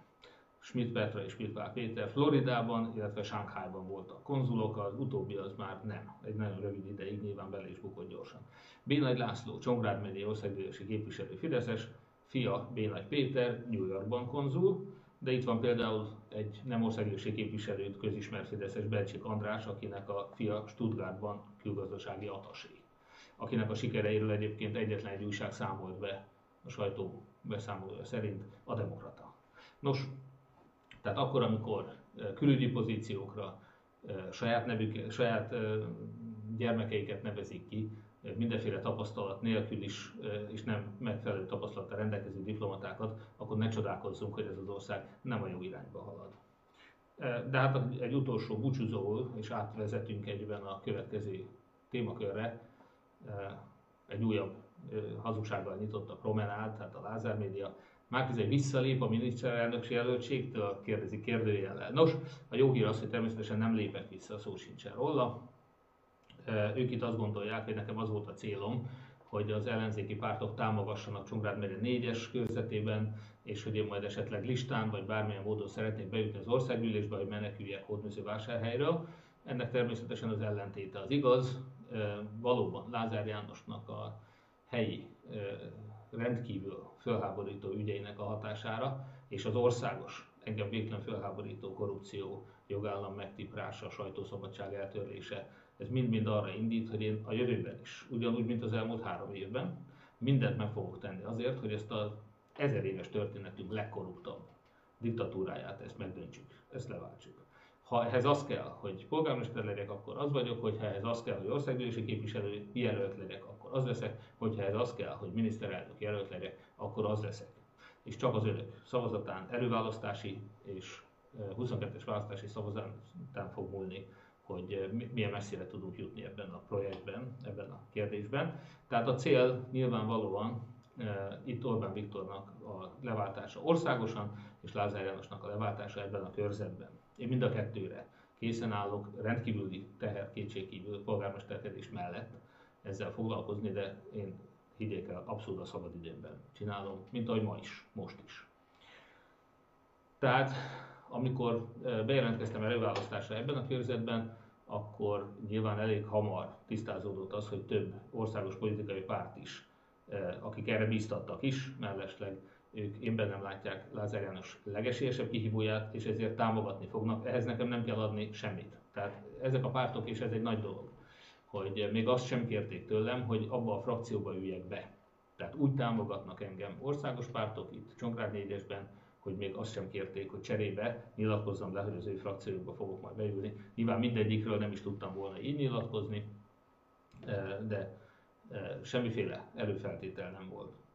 De akkor térjünk át, és természetesen, hogyha itt nem jutok be a, az országgyűlésbe Lázár János ellen, tehát nem sikerül, ha Lázár János fog egyáltalán indulni, ugye vannak, akik azt mondják, hogy ha, ha ugye ez egy, mindenféle spekuláció van, Lázár János ha megnyeri, vagy úgy gondolja, hogy megnyerheti ezt a választást, akkor nyilvánvalóan elindul majd ebben a körzetben. Mi lesz, ha úgy gondolja, hogy ő bukni fog?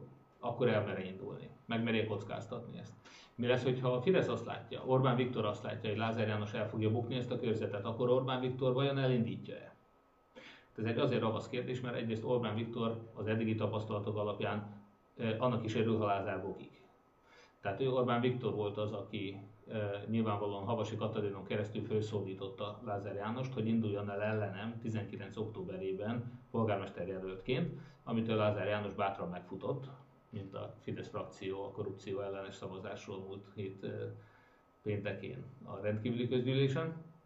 Tehát Lázár János, e, amikor sarokba szorították, hogy induljon el ellenem polgármesterjelöltként, akkor megfutott. Kérdés az, hogy most az országgyűlési választáson, ha én leszek a kihívója, akkor megfut-e? És az is kérdés, hogy ezt Orbán Viktor hagyni fogja-e, hogy ő megfusson.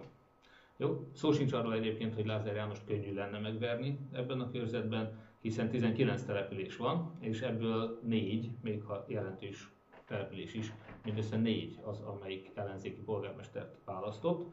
Még van egy, ahol egy fideszes ellen választottak, egy független, tehát akkor is legfeljebb öt településben vannak többségben ellenzékiek. Meglátjuk, hogy ez elegendő lesz a huszonkettőben, dolgozunk rajta. Országgyűlési, bocsánat, miniszterelnök jelölti fölmérés újabb, fölmérés jött ki a Mediántól. Ennek a há bé gén megjelent táblázatát vetítem most ki önöknek. Jakab Péter átvette a vezetést a legutóbbi felmérés óta, amikor még harminckilenc harminckettő arányban a Karácsony Gergelyre szavaztak volna többen, most negyven harmincnégy arányban fordult ez az arány, viszont Dobrev Klára akkor huszonöt százalékról most huszonkettőre esett, én pedig huszonkettőről huszonháromra előrébb kerültem, tehát én voltam itt a harmadik helyen. Érdekes módon az elutasítottság szintén nyolc százalékról hat százalékra csökkent az én esetemben, ez valószínűleg egyébként az ismertségnek köszönhető, bár azt is hozzáteszem, hogy a Partizán interjú, ami nagyon sokakhoz eljutott, akik eddig nem ismertek, tehát Gulyás Gergelynek a Partizán interjúja, ami egy három órás, több mint három órás interjúból egy egy órás vágott rész, botrányos kérdésekkel is e, jelent meg. Nagyon sokan e, ismerkedtek meg egy kicsit közelebbről velem ezzel az interjúval, és ez még ez után jött. Tehát ezek az eredmények még azt nem tükrözik, úgyhogy nem tudjuk, hogy még annak milyen hatása lesz. De mindenesetre ez egy pozitív, számomra pozitív megerősítés volt, egy picikét növekvő támogatás és kicsikét csökkenő elutasítottság. Ez a harmadik hely ez ugye arányaiban mit jelent? Hát itt ugye Fekete Győr Andrásnak is nagyon csökkent az elutasítottsága és nőtt a támogatása is. Jakab Péternek egy picit nőtt, nem jelentősen mondjuk az elutasítottsága, ez azt gondolom statisztikai hiba határon belül van, viszont nagyon nőtt a támogatottsága, és akik akkor még nem jelentették be a jelöltségüket, Karácsony Gergely és Dobrev Klára, őnáluk negatívan alakult ez a folyamat, tehát azt gondolom, hogy nyilván majd most, amikor bejelentik, hát Dobrev Klára ma megtette, Karácsony Gergely szerintem hamarosan meg fogja tenni, tehát amikor majd ők is bejelentik, akkor fordulhat. Most februártól áprilisig az látszott, hogy ők, akik hivatalosan nem kampányoltak, bár sokfelé járták az országot, beszéltek emberekkel, és hát a Facebookon rendkívül aktívak voltak, meg a hírekben is megjelentek sokszor, tehát náluk ugye a támogatottság csökkent, harminckilencről harmincnégyre, vagy huszonötről huszonkettőre, az elutasítottság meg nőtt tizenötről tizenkilencre, Dobrev Klára esetében harminckilencről negyvennégy százalékra, tehát a kormányváltó szavazók negyvennégy százaléka utasította el Dobrev Klárát. Hát a mai bejelentésétől kezdve majd nyilván egy kampányt láthatunk, bár azt is látom, hogy már eddig is sok millió forintot költött Gyurcsány Ferenc és a dé ká is kampányra, tehát nyilván nem, lehet, hogy mennyiségi változás lesz, de minőségi változás nem. Nos, az ellenzéki miniszterelnök jelölti kampányokban továbbra is nyilván a pártok, pártok erőforrásai fognak dominálni. Nagyon nagy kérdés, hogy ha most már hivatalosan lassan mindegyik jelölt bejelenti az indulását, akkor lesznek egy nyilvános viták. Erről ma Dobrev Klára azt mondta, hogy ő szereti a vitát, szükségesnek tartja. Én pedig elsősorban azért tartom nagyon fontosnak a nyilvános vitákat, mert ezt nagyon sokan fogják nézni. Ez még a fideszes szavazókhoz is eljut. Ugyanúgy, ahogy a Partizán interjúk is eljutottak a fideszes szavazókhoz is. Tehát megismerhetnek bennünket egy kicsit jobban, megismerhetik az ellenzéket, és meggyőződhetnek arról, hogy az országnak mennyire jót tenne az, hogyha a korrupt Orbán kormány helyett egy jogállami, demokratikus, akár egymással is versengő ellenzék kerülne a kormányrúthoz, és állítaná helyre a demokráciát és a jogállamot. Tehát ezek a viták, ezek nagyon fontosak, nem véletlenül fél ettől a Fidesz. Az is kérdés, hogy ez a Gulyás Márton-féle partizán interjúk, ezek folytatódnak-e? Hiszen még az én esetemben nyilván többnyire pozitív visszajelzéseket kaptam, annak ellenére, hogy nyilvánvalóan rendkívül provokatív kérdések voltak, és vita is volt közöttünk, nézeteltérés, ha úgy tetszik, az egyébként számomra rendkívül szimpatikus, és régóta jó kapcsolatban vagyunk persze Gulyás Marcival. Ezt követően Fekete Győr András interjújában viszont azt hiszem, hogy András inkább veszített támogatók közül legalábbis, tehát viszonylag negatív visszhangja volt. Hát ezek után úgy, hogy engem a gyermekveréssel, meg a lakhatással, meg a, meg a nem tudom, vadkapitalizmussal próbált sarokba szorítani Marci. Az Andrásnál ez a bizonytalanság volt, amit sokan negatívan értékeltek. Ezek után nagy kérdés, hogy ki mere állni a többi jelölt Gulyás Marcival beszélgetni három órára, mert úgy látszik, hogy ebből komoly veszteségük is lehet. Tehát nem vagyok benne biztos, hogy a három másik jelölt, tehát Jakab Péter, Dobrev Klára és majd Karácsony Gergely, hogy ők kimernek állni Marcival vitázni, bár azt gondolom, hogy Karácsony Gergely talán már volt ilyen szituációban, ha jól gondolom. Több hasonló szituációban mindenképpen. De a nyílt vita, visszatérve erre, tehát arra, hogy az egyes jelöltek ott vitatkozzanak, egy kicsit beszél, tehát egyes témákat körbejárjunk és a többi, arra nagyon nagy igény van, és Dobrev Klára is jelezte. Karácsony Gergely bizonyította két évvel ezelőtt, hogy ezekben részt vesz, úgyhogy azt gondolom, hogy hogy erre számíthatnak is, én remélem, hogy minél hamarabb meg lesz. És akkor néhány elemzőnek a véleményét is szerettem volna idézni. Török Gábor azt javasolta, hogy össze kéne gyúrni Karácsony Gergelyt Jakab Péterrel, nyilván ő pártjelöltekről beszélt elsősorban, de azt is megemlítette, hogy Dobrev Klára az lottóötös lenne Orbán Viktornak, hiszen ő az, akivel Orbán Viktor a legbiztosabban, ha ő lenne a közös ellenzéki jelölt, akkor Orbán Viktor a legbiztosabban tudna nyerni. Nem véletlenül ez az iszonyatos gyurcsányozás, ami megy már most a Fidesz médiában, kétségbeesve hazudják bele a kamerába. Hollik Istvánt láttam éppen legúj, legutóbb egy videóban elmondani, hogy akárki nyeri ezt a választást, mindenki Gyurcsány Ferenc ember. Az összes előválasztási jelölt mind gyurcsányista. Azok is tehát, akik a dé ká meg Gyurcsány ellen indulnak az előválasztáson, Hollik István szerint azok is mind Gyurcsányt szolgálják. Szóval ez annyira szánalmas és nevetséges, hogy tényleg a szellemi kapacitásaikat nem csak keresztrejtvényen lehet mérni, hanem már azzal sem.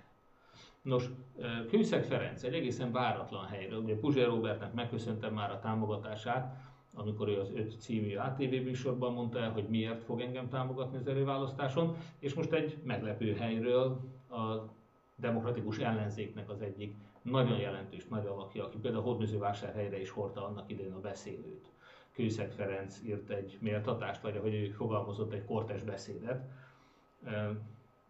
Végigvette ki, elemezte elég alaposan, úgy látom, hogy az elmúlt néhány hétnek a megszólalásait és szereplését, és ez alapján ő is úgy gondolja, hogy Orbán Viktor ellen. Tehát nem azt mondta, hogy liberálisok értékrendjét képviselem, szó sincs róla, hanem hogy annak ellenére ő azt gondolja, hogy engem fog támogatni, és én, vagy, én vagyok a legalkalmasabb Orbán Viktor legyőzésére, hogy ő maga nyilván sok mindenben más álláspontot képvisel. Úgyhogy ez egy nagyon értékes bíztatás és támogatás volt. Köszönöm Kőszeg Ferencnek. Söpkész Sándorra hivatkozott egy vásárhelyi Facebook, fideszes Facebook aktivista, aztán törölte is a hozzászólását, mert ebben a cikkben az a Söpkész Sándor írja le, hogy milyen az ideális jelölt Orbán Viktor ellen, nyelveket beszélő, diplomás, külföldi tapasztalattal, vállalatvezetői tapasztalattal, közigazgatási vezetői tapasztalattal rendelkező, stb. Az a, az a Söpkész Sándor az Új Kezdetnek a budapesti elnöke, aki annak idején meghívott engem és nagyon pozitívan felkonferált arra az október-novemberi rendezvényre, aminek a videója ma is elérhető, több mint tízezren már megnézték, ahol egyfajta programbeszédet adtam még tavaly ősszel. Úgyhogy ha valaki nem látta még, akkor föltétlenül nézze meg, azt gondolom, hogy ott elég sok témáról szóltam, viszonylag röviden, azt hiszem, hogy másfél óra a lényeges, egy vagy másfél óra a lényeges része annak a, a beszédnek, a Gellért szállóban hangzott el. Tehát az engem egyébként nyilván biztató és támogató Söpkész Sándor próbálta úgy beállítani ez a fideszes valaki, mint hogy nem támogatnak. De ha már a Fidesz támadásairól van szó, akkor valóban szoktam provokatívan fogalmazni, és ez nem véletlen. Azt is Kőszeg Ferenc is tárgyalta, hogy én migráns ellenes vagyok, vagy nem. Hát nyilvánvalóan nem semmiféle gyűlöletet nem keltenék soha migránsokkal szemben. Ennek sok oka van, de az egyik az, hogy én migráns voltam. Én az egész családommal migráns voltam Kanadában. Hát minden magyar migráns, aki kimegy. A migráns szót tessék megnézni az értelmező kéziszótárban, vagy bármelyik nyelvszótárban, és fogják látni, hogy mit jelent a migráns. Hogy amikor a Rákai Filip volt olyan kedves, hogy megosztotta ezt a posztomat a közönségével, és nagyon jót mosogott. Majd lehet, hogy egyszer egyet, egy néhány megjegyzést majd fogok esetleg önökkel megosztani. Annyira szórakoztató, amikor a Fidesz legelkötelezettebb szavazói bizonygatják, hogy milyen jó dolog a, a migráció, és hogy nagyon jó, hogy Orbán Viktor jó sokat engedett be belőlük is betelepített, hiszen ezek nem azok a migránsok, akik ellen a Fidesz küzdött. Ezek nem kínaiak, meg, meg törvénytisztelő emberek, ezek afrikaiak, meg arabok, akik ők ellen küzdenek, nem mint hogy azokat nem telepített volna Orbán be ezer számra. De tehát az, amikor a fideszesek védik a migrációt, ez annyira szórakoztató, ez olyan aranyos. Amikor azt mondják, hogy egészen más a letelepedési kötvény, az rendben van. Azon nincsen gond. Zaid Napfa köröző terroristaként ugye letelepedési kötvényt kapott Orbántól. Ez a fideszeseknek nagyon jó. Ők csak az illegális bevándorlók ellen küzdöttek. Nem, mint hogyha nem engedtek volna több százezret belőlük az országon teljesen ellenőrizetlenül. Meg nem, mint hogyha nem tudtak volna ezek az illegális bevándorlók itt nálunk háromszázezer szimkártyát vásárolni, vagy kétszázezer, nem tudom, több százezer szimkártyát vásároltak Magyarországon, amivel utána Párizsban merényleteket követtek el. De hát mondom, olyan mosolyogtató volt. Hát, na jó, amiért Rákai Filip kipécézte ezt a bejegyzésemet, ugye amikor béke menetre készülnek most már a fideszesek, mert tűrhetetlen, hogy itt biztos az oltás ellenes ellenzék, nem tudom, hogy miért, nem mintha bárki szerintem oltás ellenes lenne az ellenzékben.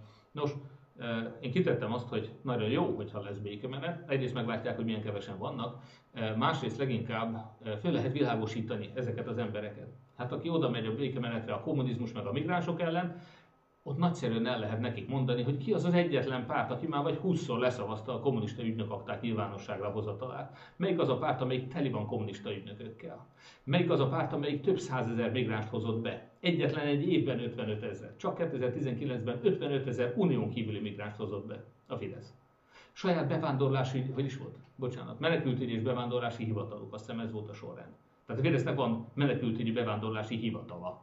Az kiadja a számokat. Ezeket a számokat kell megnézni, kedves fideszesek. Nos, több százezer migránst hoztak be ide, Soros egyet sem, az ellenzék egyet sem, Brüsszel egyet sem. Hopp! Na hát erről kell fölvilágosítani a békemenetre érkezőket, meg természetesen arról, hogy százkilencvenöt ország közül, a világ összes országa közül Magyarul Orbán Viktor kezelte legrosszabbul a válságot, itt haltak meg a legtöbben. Arról nem beszélve, hogy itt loptak legtöbb pénzt a járvány alatt. Itt volt egyedül, hogy elvettek pénzt az önkormányzatoktól, ahelyett, hogy támogatták volna a védekezést. Itt volt egyedül, hogy focistákat előboltottak, mint krónikus beteg idős embereket. Itt volt egyedül, hogy a kórházakból kiköltöztették a betegeket, akik közül nagyon sokan meghaltak, és az még nem is Covid áldozatnak számít. Itt volt egyedül, hogy focira meg sportokra többet költöttek veszélyhelyzet ürügyén, meg címszavával, mint egészségügyre. Tehát valami hihetetlen, hogy milyen inkompetens kormányunk van. Erről föl kell világosítani azokat, akik idejönnek a békemenetre. És erre írtam én azt, kicsit erős szóval, hogy ez a tömeg, ez a kommunisták, migránsok ellen, her, meg ellenzék ellen hergelt tömeg, aki annyira utálja a kommunistákat meg a migránsokat, ha ez szembesül azzal, hogy csak Orbán az, aki mentegeti a kommunistákat és behozza a migránsokat, hát Isten bizony szegény Orbánt megrincselik, mire a Kossuth térre érnek. Na hát ezt én leírtam, és természetesen ezért rakta ki Rákai Filip, de hát meglátjuk majd, hogy tényleg fölvilágosultak a fideszesek. Az biztos, hogy ott egyetlen egy se, se migránsozott, érdekes módon. Egy, egy, volt olyan ostoba, aki elhitte a Fidesznek, hogy Brüsszel azért bünteti Orbánt, mert nem akar migránsokat befogadni. Hm?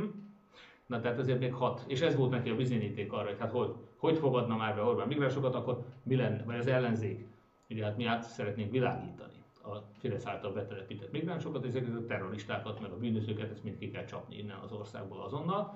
De hát ugye ezek a szegények, ezek a megvezetett fideszesek, fideszes szavazók természetesen, hihetetlen, ezt is elhiszik Orbánnak, hogy bennünket Brüsszel üldöz azért, hogy fogadjuk be többet. Hát ki akarna ide többet behozni, mint Orbán? Na, hát szomorú. Igen. Nos, következő témám, és itt rövidre fogom most már, kérdésekre igyekszem majd önöknek válaszolni. Orbán csomagol-e? Itt az első, az Elios ügynek a központi cég egy Systrade nevű cég volt, aki a Tiborcz-féle csalás sorozatban mint benfentes ráadásul vett részt. Tehát az egyik fő oka annak, hogy az Olaf ezt szervezett bűnözésnek minősítette, bűnszervezetben elkövetett csalásnak minősítette. Ezt a céget most felszámolják. Ennek sok oka lehet, de az egyik sajnos az, hogy próbálják a bizonyítékokat eltüntetni. Hasonló jelenség, vagy ugyanaz lehet legalábbis a hátterében, az pedig az, hogy az egyetemeket sorra szervezik most olyan magánalapítvány, magánkuratóriumok által vezetett alapítványokba, ahol életfogytiglan, visszahívhatatlanul fideszes pártpolitikusokat, kádereket neveztek ki.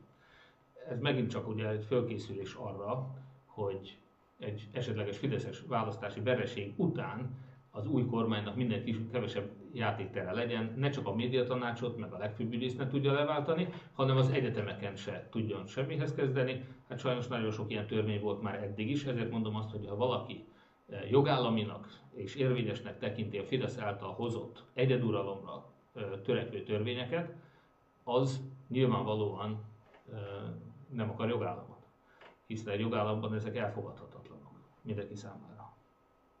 Egyelőre még kérdés nem érkezett, most megnéztem hirtelen, ezt lehet, hogy csak én nem látom, de valószínű, hogy nem érkezett, és akkor eh, hamarabb be fogjuk fejezni, de most ugrunk egyet, bocsánat, egy nagyon szimpatikus tüntetést szervezett a Momentum Budapestre, ez a teraszra hivatkozva, hasonló elményesség kell majd az előválasztási fórumok megszervezéséhez is, tehát szerintem valószínűleg vendéglátóhelyen és teraszokon fogunk majd vitákat szervezni az előválasztáson, vagy foci meccseken, ez is egy elképzelhető, sporteseményt fogunk rendezni, ellenzéki képviselőjelöltek közötti foci meccs, ahol néhány labdarúgás mellett folyamatosan kérdésekre válaszolunk majd. Mindenesetre kreatívnak kell lenni, és meg kell találni ezt a formát, ahogy a fideszes pártállamot ki lehet játszani.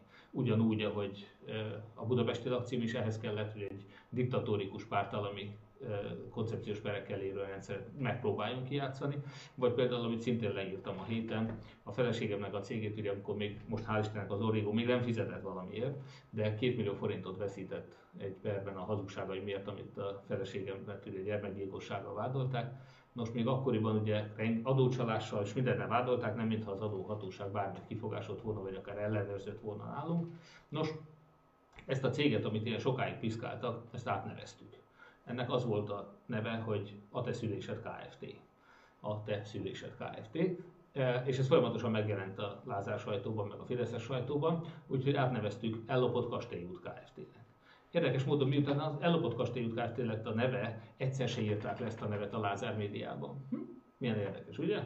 Úgyhogy én nagyon dicsérem azt a lopás elleni tiltakozást, amit a Momentum szervezett a Kossuth térre, teraszként működtették, úgymond. Hasonló leleményességgel kell küzdeni ezzel ellen a nem csak korrupt, nem csak végtelenül gonosz, hanem még ráadásul buta pártállam ellen.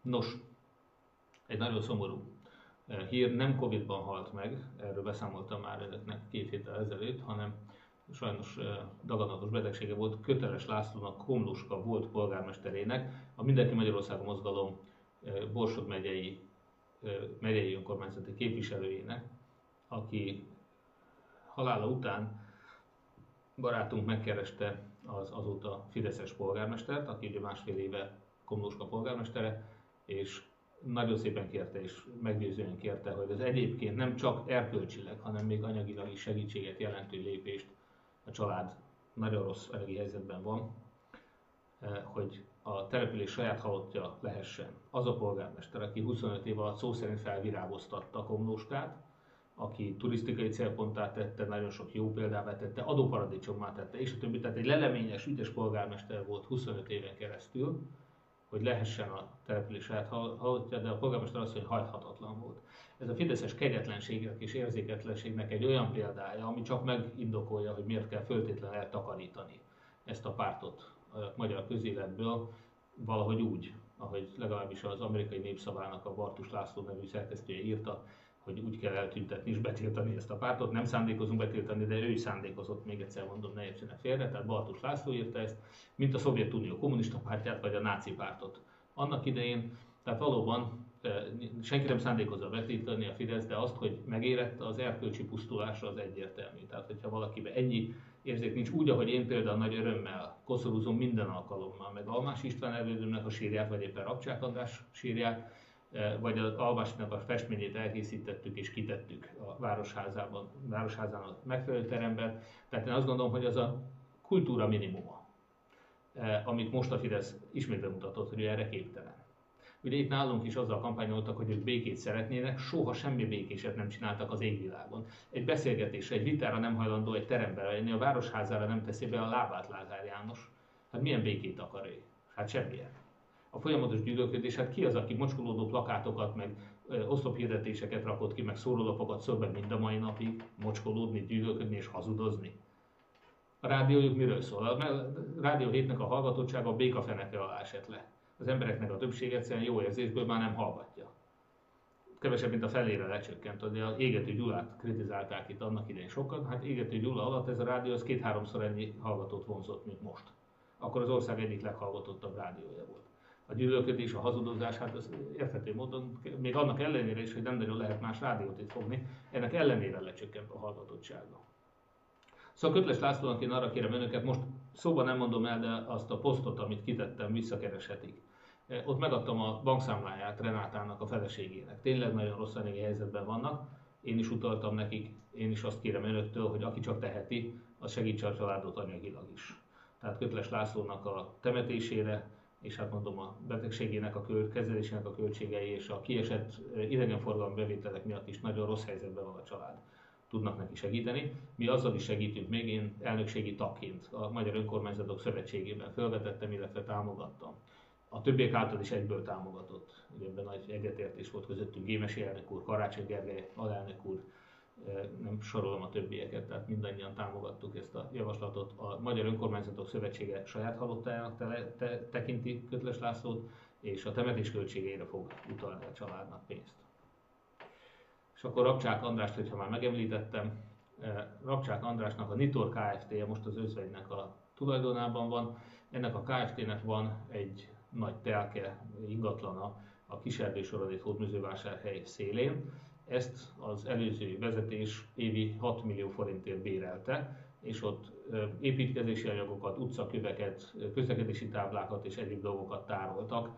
Eléggé nagy rendetlenségben, kuszaságban. Az a fénykép, amit az ingatlanról láthatnak, most ezt én akkor készítettem, amikor kint voltam ott megnézni, hogy gyönyörű rendben eltakarítottak a kollégák mindent. Ennek hát ugye három évenbe tellett ez. Az első másfél évben, amikor még a há em es-nek fideszes vezetése volt, akkor nyilvánvalóan a nem találtak helyet annyi anyagnak, és nem tudták felszámolni. Aztán a kétezer-tizenkilenc októberi választás óta az új vezetésnek már ki volt adva, és hál' Istennek most folyamatos noszogatás hatására meg tudták oldani, el tudtak helyezni mindent, megtaláltak, mindennek találtak helyet, kiürítették, kitakarították az ingatlant, visszaadtuk. Jó lehet, még annak idején ifjabb Rabcsák Andrással mi abban állapodtunk meg, hogy ha bár kiüríteni nem fogjuk azonnal, de az árat azt levittük hatról négy millió forintra évente, tehát az utóbbi három évben már csak négy millió forintot fizettünk, nem hatot, mint az előző vezetés. És hát mostantól kezdve nyilván felmondtuk a szerződést, nem kell. Erről számoltam be egy tegnapi bejegyzésemben, amihez ifjabb Rabcsák András is hozzászólt, nem akarta vele, és nagyon szívesen tudott vitatkozni, akár nyilvánosan is. Alapvetően ugye föltételezte, hogy ez egy politikai indítatású cikk volt, és leginkább a Rabcsák András lejáratásáról szól. Hát ha én bármikor le akartam volna járatni szegény meghalt idősebb Rabcsák Andrást, akkor arra sokkal egyszerűbb módokat választottam volna, és nem egy olyan posztot, amiben én őt dicsérem. Hogyha valaki... Én itt Hódmezővásárhelyen nagyon, és azért akartam itt reagálni rá, mert itt Hódmezővásárhelyen viszonylag ellentmondásos megítélése van Rabcsák Andrásnak, hogyha elolvassák az akkori sajtócikkeket, én a Válasznak egy cikkét találtam, ezt mindjárt meg is mutatom önöknek, ez a Fekete Kampány című válasz pont hu-s cikk például. Az viszonylag hülyen adja vissza a Lázár János felemelkedéséhez vezető Rabcsák András halála körüli eseményeket, de aztán még a Lázár János és a Rabcsák család közötti viszonyok is elég szövedelmesek voltak addig, míg aztán valószínűleg kivékültek, mert nem csak bérelték ezt az ingatlant, hanem mind ifjabb Rabcsák András, mind Rabcsák Katalin, tehát az elmúlt polgármester mindkét gyereke Lázár Jánosnak köszönhetően került állásba. az önkormányzatnál, illetve az államnál ma is tulajdonképpen oda köthető állásokban vannak. Nos, tehát nyilván ez a kibékülés megtörtént, de ez nem volt olyan egyszerű. Vagy például Lázár János ellenfeleként indultak, vagy Rabcsák Andrásnak, ha már itt tartunk. Ugye a Kószó Péter, mostani legutóbbi alpolgármester, fideszes alpolgármester, még Rabcsák András ellenfeleként indult, és egyedüli nem rabcsákistaként jutott be a közgyűlésbe kétezerben. Grezsa Ferenc, Grezsa István, bocsánat, Grezsa István, ugye, aki még Lázár János ellen is indult annak idején kampányban. Tehát ezeknek az emberek, az akkori múlt az érdekes, de amit nagyon hülyen visszaad ez a kétezer-kettes cikk, meg a kétezres cikkek, ha elolvasták, az az, hogy a mainál is sokkal nagyobb megosztottság volt Hódmezővásárhelyen Rabcsák András idejében, egy rendkívül megosztó polgármester volt. Azt se titkolom el, hogy én annak idején jobboldali szavazóként én Rabcsák Andrást támogattam, és nem a, azt a koalíciót, amiben egyébként Kovács főorvos úr miépesként Rabcsák András ellen küzdött, amiben nem csak az em es zé pé meg az es zé dé es volt ott, hanem a miépen kívül az en dé ef is ott volt, sőt még azok a fideszesek is, akik akkor utána ki is lettek zárva a Fideszből. Tehát gyakorlatilag Rabcsák ellen indult az összes párt, még a Fidesz is. És ebben a megosztottságban én a városnak ahhoz a többségéhez tartoztam, szűk többségéhez, akik egyébként Rabcsák urat akkor támogatták. Annak ellenére mondom ezt, hogy a Billa ügytől az Andrásnapi dorbézolásokig és hasonlókig mi értesültünk azokról a korrupciós ügyekről, vagy korrupciós vádakról, korrupciós gyanús ügyekről. Folyamatosan értesültünk, amit én ma is inkorrektnek tartok, és én soha nem csináltam volna. És soha nem is fogom csinálni. Ezt abszolút leszögezem. Tehát nem azért nem távolítottuk el Rabcsák András szobrát a Kossuth térről, mert én meg vagyok győződve, hogy ő mennyire tisztakezű volt, és a többi nem. Én is tudom, hogy ő csinált olyan dolgokat, amit én nem csinálnék. Ez biztos. De tény, hogy Lázár Jánosnál sokkal felelősebb városvezető volt Rabcsák András, hogy annak idején nagyon sok gazdaságilag racionális lépést tett a város fejlődése érdekében, nagyon hasznos, okos fejlesztései voltak a városban. Tehát érdekes módon a vásárhelyek többsége szerintem annak ellenére támogatta Rabcsák Andrást, hogy nem tartották feltétlenül tisztakezűnek. Én ezt az ellentmondást azt gondolom, hogy a magyar történetben, magyar történelemben nagyon sokszor megtapasztalhattuk, hogy nem tökéletes embereket is el tudnak fogadni. Például a fideszesek, akik ma Orbán Viktorra szavaznak, azok pontosan tudják, hogy Orbán Viktor lop. Ezt mindenki tudja az országban, tényleg nagyon-nagyon kevés ember van fideszes szavazó, aki ne tudná. Én három évvel ezelőtt a Jobbiknak, amikor háromezer plakátja, óriás plakátja volt, és azon győzködték az embereket, hogy vagy Orbán Viktor lop. Ugye? Ti dolgoztok, ők lopnak. Emlékeznek erre a plakátkampányra. Én marketingesként mondtam azt a jobbikosoknak, hogy az a baj, hogy ezt az üzenetet próbáljátok eladni, ezt mindenki tudja. Ezt már nem kell hirdetni plakátokon, ezt mindenki tudja, hogy lopnak. Nem azért nem szavaznak az ellenzékre és szavaznak a Fideszre, mert nem tudják, hogy a Fidesz lop, hanem mert azt gondolják, hogy á, az ellenzék is lopnak, kettő, nem látják, hogy az ellenzék hogyan oldaná meg ezt a problémát, és nem találták az ellenzéket kormányképesnek. Azt gondolták, hogy a Fidesz jobban vezeti lopással együtt is az országot, mint ha az ellenzékre bíznák. Hogy akkor a kampányban például az Európai Ügyészséghez csatlakozást kellett volna megemlíteni, mert arról, aki bevállalja az Európai Ügyészséghez csatlakozást, nem úgy, mint Orbán Viktor, arról lehet tudni, hogy az legalábbis nem tud önfeledten lopni, mint a Fidesz. Hiszen az Európai Ügyészség az vizsgálni fogja ezzel a Kodrucza kövesivel, meg pláne vizsgálni fog minden lopást. Tehát, hogyha valaki a mostani ellenzék, az az ellenzék, aki kettő, annak egy pici része, ugye az ellenzéknek egy pici része kétezer-tíz előtt is lopott. Hm? Mondjuk ki. Na, de ők is bevállalják az Európai Ügyészséghez csatlakozást.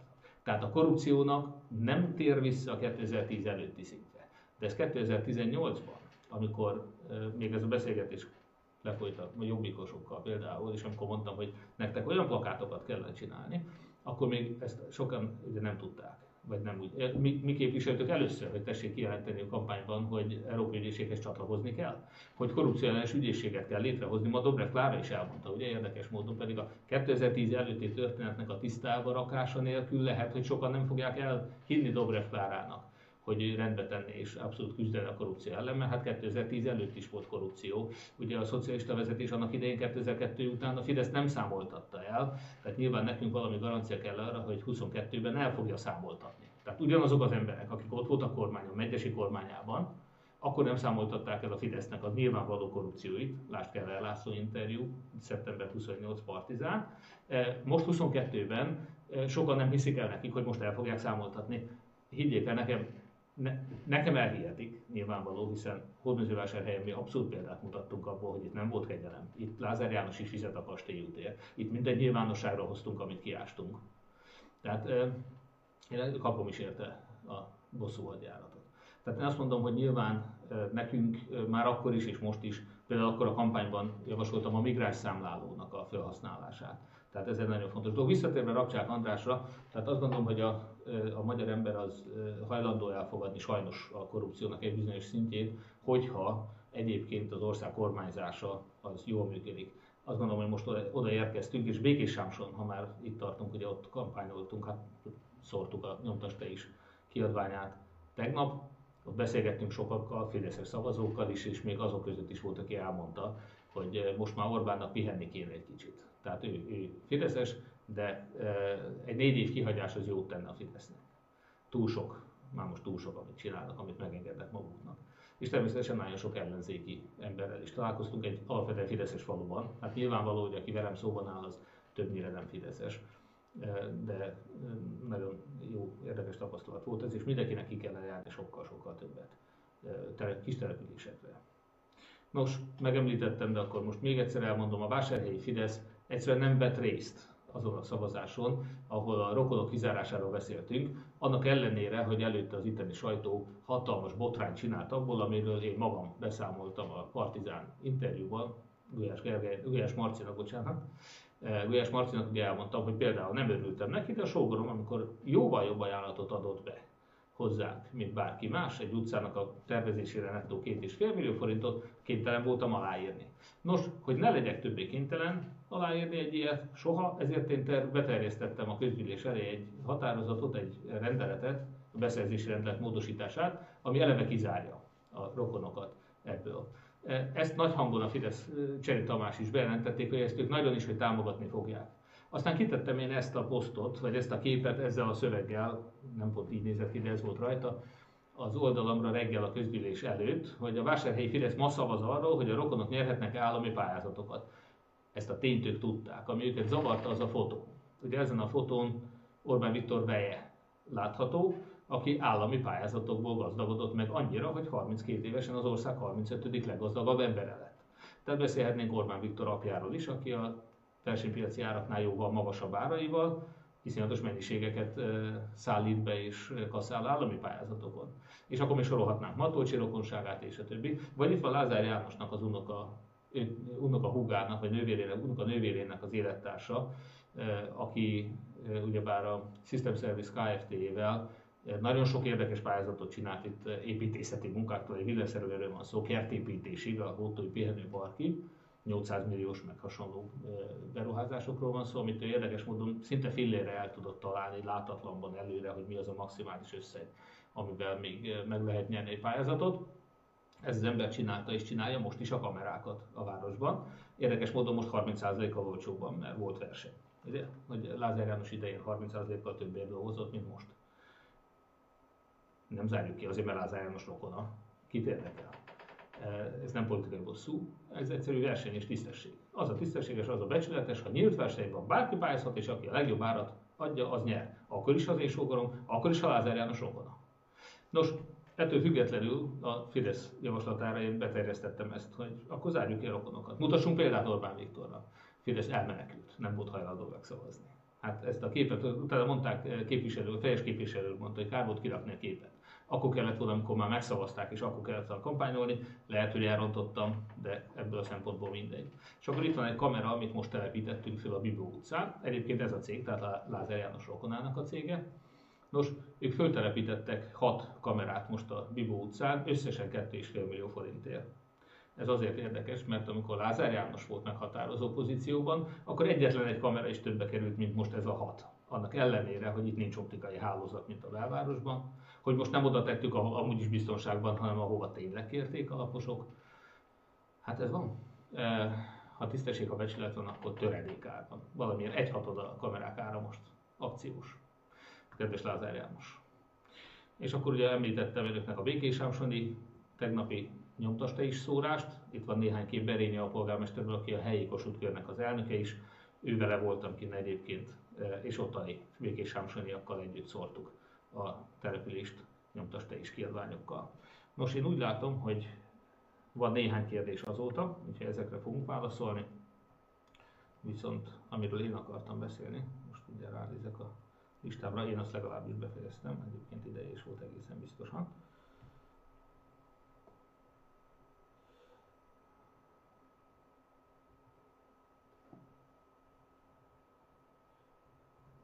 Igen. A buszokról akartam még beszámolni, hát továbbra is küzdünk az óránkénti ingyenes buszjáratokért a kormányhivatallal. Érdekes módon a kormányhivatal kizárta magát és azt mondta, hogy elfogult. Tehát ha eddig mi mondtuk volna, hogy elfogult, és ezért gonoszkodik és akadályozza, de nem, ő saját maga mondta, hogy elfogult. Ez egy nagyon érdekes dolog, de úgy látom, hogy ennek is egyetlen egy célja volt, megint harminc nappal kitolni, átrakni valaki, kijelölni egy másik hatóságot, majd az is harminc napig nem válaszol, a bíróság nem válaszolt, ugyebár a kötelező tizenöt napos határidőket nem tartották be. Tehát egyszerűen arról van szó, hogy valami iszonyatos gonoszsággal akadályozzák az ingyenes buszközlekedést Vásárhelyen, szegény Jobbágy Gyulának a cégét láthatóan tönkre akarják tenni, mi mindent meg fogunk tenni, tehát természetesen már most folyamatban van az egyik városi cégnek a felkészítése, hogy akár ő saját maga, veszünk akár buszokat, és ezzel fogunk hordani embereket, ingyenesen fogjuk a városkártya használóknak ingyenesen óránként biztosítani a buszközlekedést. Legkésőbb, hogyha nagyon-nagyon gonosz és pártállami a rendszer, akkor majd miután leváltottuk Lázár Jánost meg Orbán Viktort, akkortól biztosan élni fog az óránként ingyenes buszközlekedés Vásárhelyen, de hivatalosan egyébként már e, három hónap, tehát március harmadikán e, tiltották be Juhász Tündéig ezt a közlekedést, elvileg három hónappal utána újra kéne induljon, tehát júniusban, addig egy hónap múlva indulnának újra. Hát nagyon kíváncsi vagyok rá, mit fognak kitalálni, mivel fogják ezt is akadályozni, mint az összes fejlesztési projektünket egyébként. És hát akkor még egyszer arra kérem önöket, hogy úgy, ahogy mi kimentünk Békés Sámsorra, úgy önök is fogadjanak örökbe egy-egy települést, és szórják be a nyomtas te is kiadványaival, csatlakozzanak a Kossuth körökhöz, hogyha valaki megtisztel azzal, akkor az én kiadványaimat is, az én bemutatkozó anyagomat is odaadom önöknek, és azt is tudják szórni településeken, segítsenek, hogy segíthessünk a pártoknak, mert a hat összefogott párt egyébként nagyon jó dolog, én nagyon támogatom őket, de én még mindig azt látom, hogy van harminckét százaléknyi szavazó benne az országban, akik el fogják dönteni Orbán Viktor sorsát, akik nem hajlandóak a kétezer-tíz előtti baloldalnak a jelöltjeire szavazni, vagy akik esetleg nem a mostani pártokban látják a Orbán Viktor elleni tisztességes, becsületes új ország felépítésének a titkát, zálogát, hanem a pártokkal együttműködő, mindegyik párttal jóval levő független civilekben, akár az én személyemben. Úgyhogy aki ebben támogat, azt hálásan megköszönöm, és a tanít, vagy bocsánat, az adományaikat is köszönöm, kapni szoktam, és ebből tudunk csak hirdetéseket is szervezni és működni. És természetesen mindazoknak, akik mind kivétel nélkül mindenki önként jelentkezett, a munkaidejét, a szombatjait feláldozza a jó ügyért. Ön is, hogyha úgy érzi, álljanak fel a fotelből, szóval fogadjon örökbe egy települést, és vigye el az igazságot ezekbe a falvakba. Itt fog eldőlni a választás. És akkor négy kérdést látok most, vagy ötöt, bocsánat. Egyetérte azzal, hogy bűnözők ne lehessenek országgyűlési képviselők, például Farkas Flórián, természetesen egyetértek, nyilvánvalóan ne lehessenek. A mentelmi jog kérdéséről lehetne vitatkozni majd. Nyilván egy olyan pártállamban, ahol mondjuk engem hihetetlen mennyiségben zavar, vagy igyekeznek akadályozni a tevékenységemben ilyen Szabó Bálint féléknek a tömeges perindításával. Lázár János nem tudom hány pert akaszt a nyakamba ezáltal, tehát nyilván itt a mentelmi jognak abszolút funkciója lenne, de ugye polgármesternél nincs. Országgyűlési képviselőknél viszont azt látjuk, hogy számos bűnöző van közöttük, akik a mentelmi jog mögé bújva menekülnek az elszámoltatástól. Egyetlen egy előnye van a mentelmi jognak, hogy nyilvánvalóan, amíg valakinek mentelmi joga van, addig az elévülés sem indul el. Tehát például Lázár Jánosnak még az elévülése sem indult el, hiszen az a hihetetlen vagyon, amit nem tud megmagyarázni, hogy honnan szedte össze.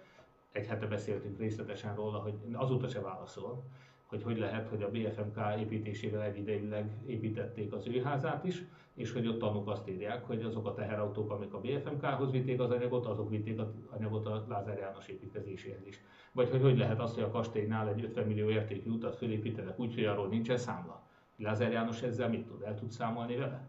No, tehát ez a Lázár János, ennek mentelmi joga van, tehát el se indult még az elévülése, úgyhogy azért mondom, hogy ha jövőre minden jól megy, kikerül a parlamentből, jövőre, ha minden jól megy, egy korrupció ellenes ügyészség lesz, és akkor Lázár Jánossal majd elég tartalmas beszélgetések következnek. Egyetérte azzal, hogy minden miniszterelnök átessen nemzetbiztonsági átvilágításon, természetesen.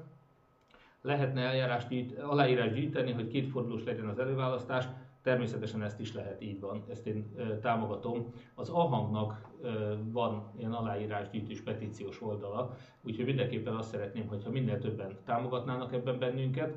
Meg fogjuk fontolni, hogy ennek milyen megoldását fogjuk. A pártokat én elkezdtem már kérlelni, és fogom is, hogy mindenképpen lehetőleg több x-es, de ha az nem, akkor legalább a százhat körzetben is több fordulós legyen az előválasztás, hiszen ha már a miniszterelnöki kétfordulós, semmi oka nincs, hogy ott miért ne tudjának még egy szavazatot leadni a helyi képviselőkre, ahol szükséges. Nyilván nagyon sok helyen első fordulóba ki fogják választani. Egyetérte azzal, hogy minden közigazgatásban kerülő iskolai végzettségét ellenőrizzék. Igen, abszolút egyetértek, ez semmi kifogásom nincs ellene, természetesen mondhatnám. Bár azt el tudom mondani önöknek, hogy a Finnországban is dolgoztam többek között, ott is tapasztaltam, Kanadában, Amerikában is tapasztaltam, hogy nem érdekli őket a végzettség. Tehát például az én állásaimban én beírtam, hogy milyen végzettségem van, valószínűleg elhitték nekem, és hogy milyen marketinges voltam, ha jól dolgoztam, tehát függetlenül attól, hogy volt, ugye ez nem egy orvosi szakma, nem egy nem tudom milyen szakma, tehát itt nagy károkat, valaki nagy kár, anyagilag tud nagy károkat okozni, de mondjuk életekben azért nem kerül az, hogy van diplomája, vagy nincs, vagy mondjuk Kanadában mit érdekli őket, hogy Magyarországon milyen főiskolán, egyetemen, milyen szakon végzett valaki. Arra voltak kíváncsiak, hogy a munkám megfelel-e, pillanatok alatt kihajítottak volna, hogyha nem felel meg. Vagy például egy nagyon érdekes tapasztalatom volt, Finnországban együtt laktam egy magyar e, sráccal, akkor kilencvenben, tehát ez harmincegy évvel ezelőtti történet. Ő a Finnország moszkvai nagykövetségének az épületét tervezte meg, egy olyan nagyon komoly finn építés cégnél dolgozott, és ő is azt mondta, hogy soha nem megkérték vele a diplomáját. A finnek nem voltak kíváncsiak a diplomájára. Hát ő megtervez egy épületet, nekik elkészíti a terveket, hát látják, hogy jó vagy nem jó, tehát nyilvánvaló, hogy és az, hogy Budapesten milyen diplomát szerzett, ez másodlagos ahhoz képest, hogy a munkája mennyit ér. Úgyhogy nem, nagyon sok olyan hagyomány van Magyarországon, amit szerintem lehetne lazítani. Tehát Magyarországon túlságosan mindig a lexikális tudásról, papírokról, diplomáról szól minden. Nem erről kell szóljon, a teljesítményről kellene szóljon inkább, sokkal inkább, meg a tisztességről kellene szóljon. Ez egy fontosabb dolog lenne, úgyhogy lehetne lazítani.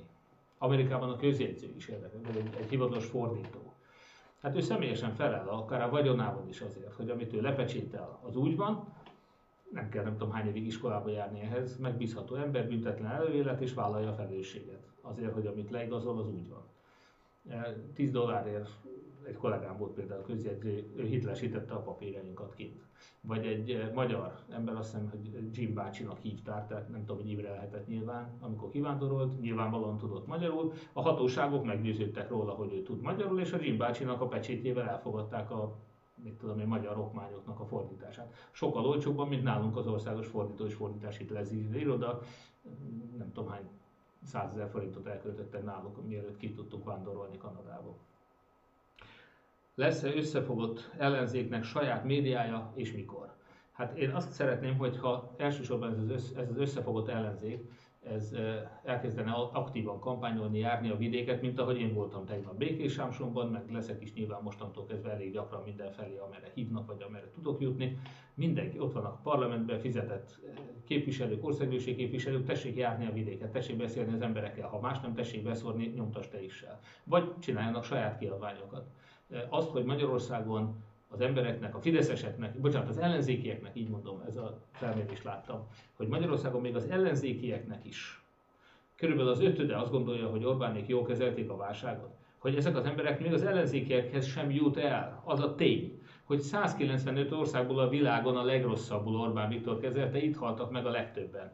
De hát a fideszes média ezt nagyon hallgatja. Az ilyen egyszerű tények, ez menthetetlen statisztika, ezen nincs mit vitatkozni. A legrosszabbul kezelték a világon, az összes ország közül. Hát ezt nem lehet kidumálni, de ők hallgatnak. Az ellenzék dolga az, hogy ezt a hírt, az igazságot eljuttassuk minden falu, minden postládájába. Ehhez mindenkinek dolgoznia kell, nem csak nekem, nem csak önöknek is. Aki tudja, szálljon rá néhány órát, egyébként kb. három-négy órát szoktunk önkénteskedni szombatonként. Azt gondolom, ez körülbelül az, ami mindenkinek belefér a munkájuk mellett. Nos, nagyon szépen köszönöm a figyelmüket, önöknek még egyszer boldog anyák napját kívánok. Egy hét múlva jelentkezünk hasonlóan, remélem, hogy rövidebb időtartamban, most a késéssel együtt az egy és három óra lesz, lett. Én vissza fogok térni az egy órás időtartamhoz, a terveim szerint azt céloztam meg, hogy mindig egy órába beleférek. Ez ma látszott, hogy nem fog egészen menni, legközelebb újra próbálkozok. Köszönöm szépen, jó éjszakát, jó estét kívánok mindegyiknek!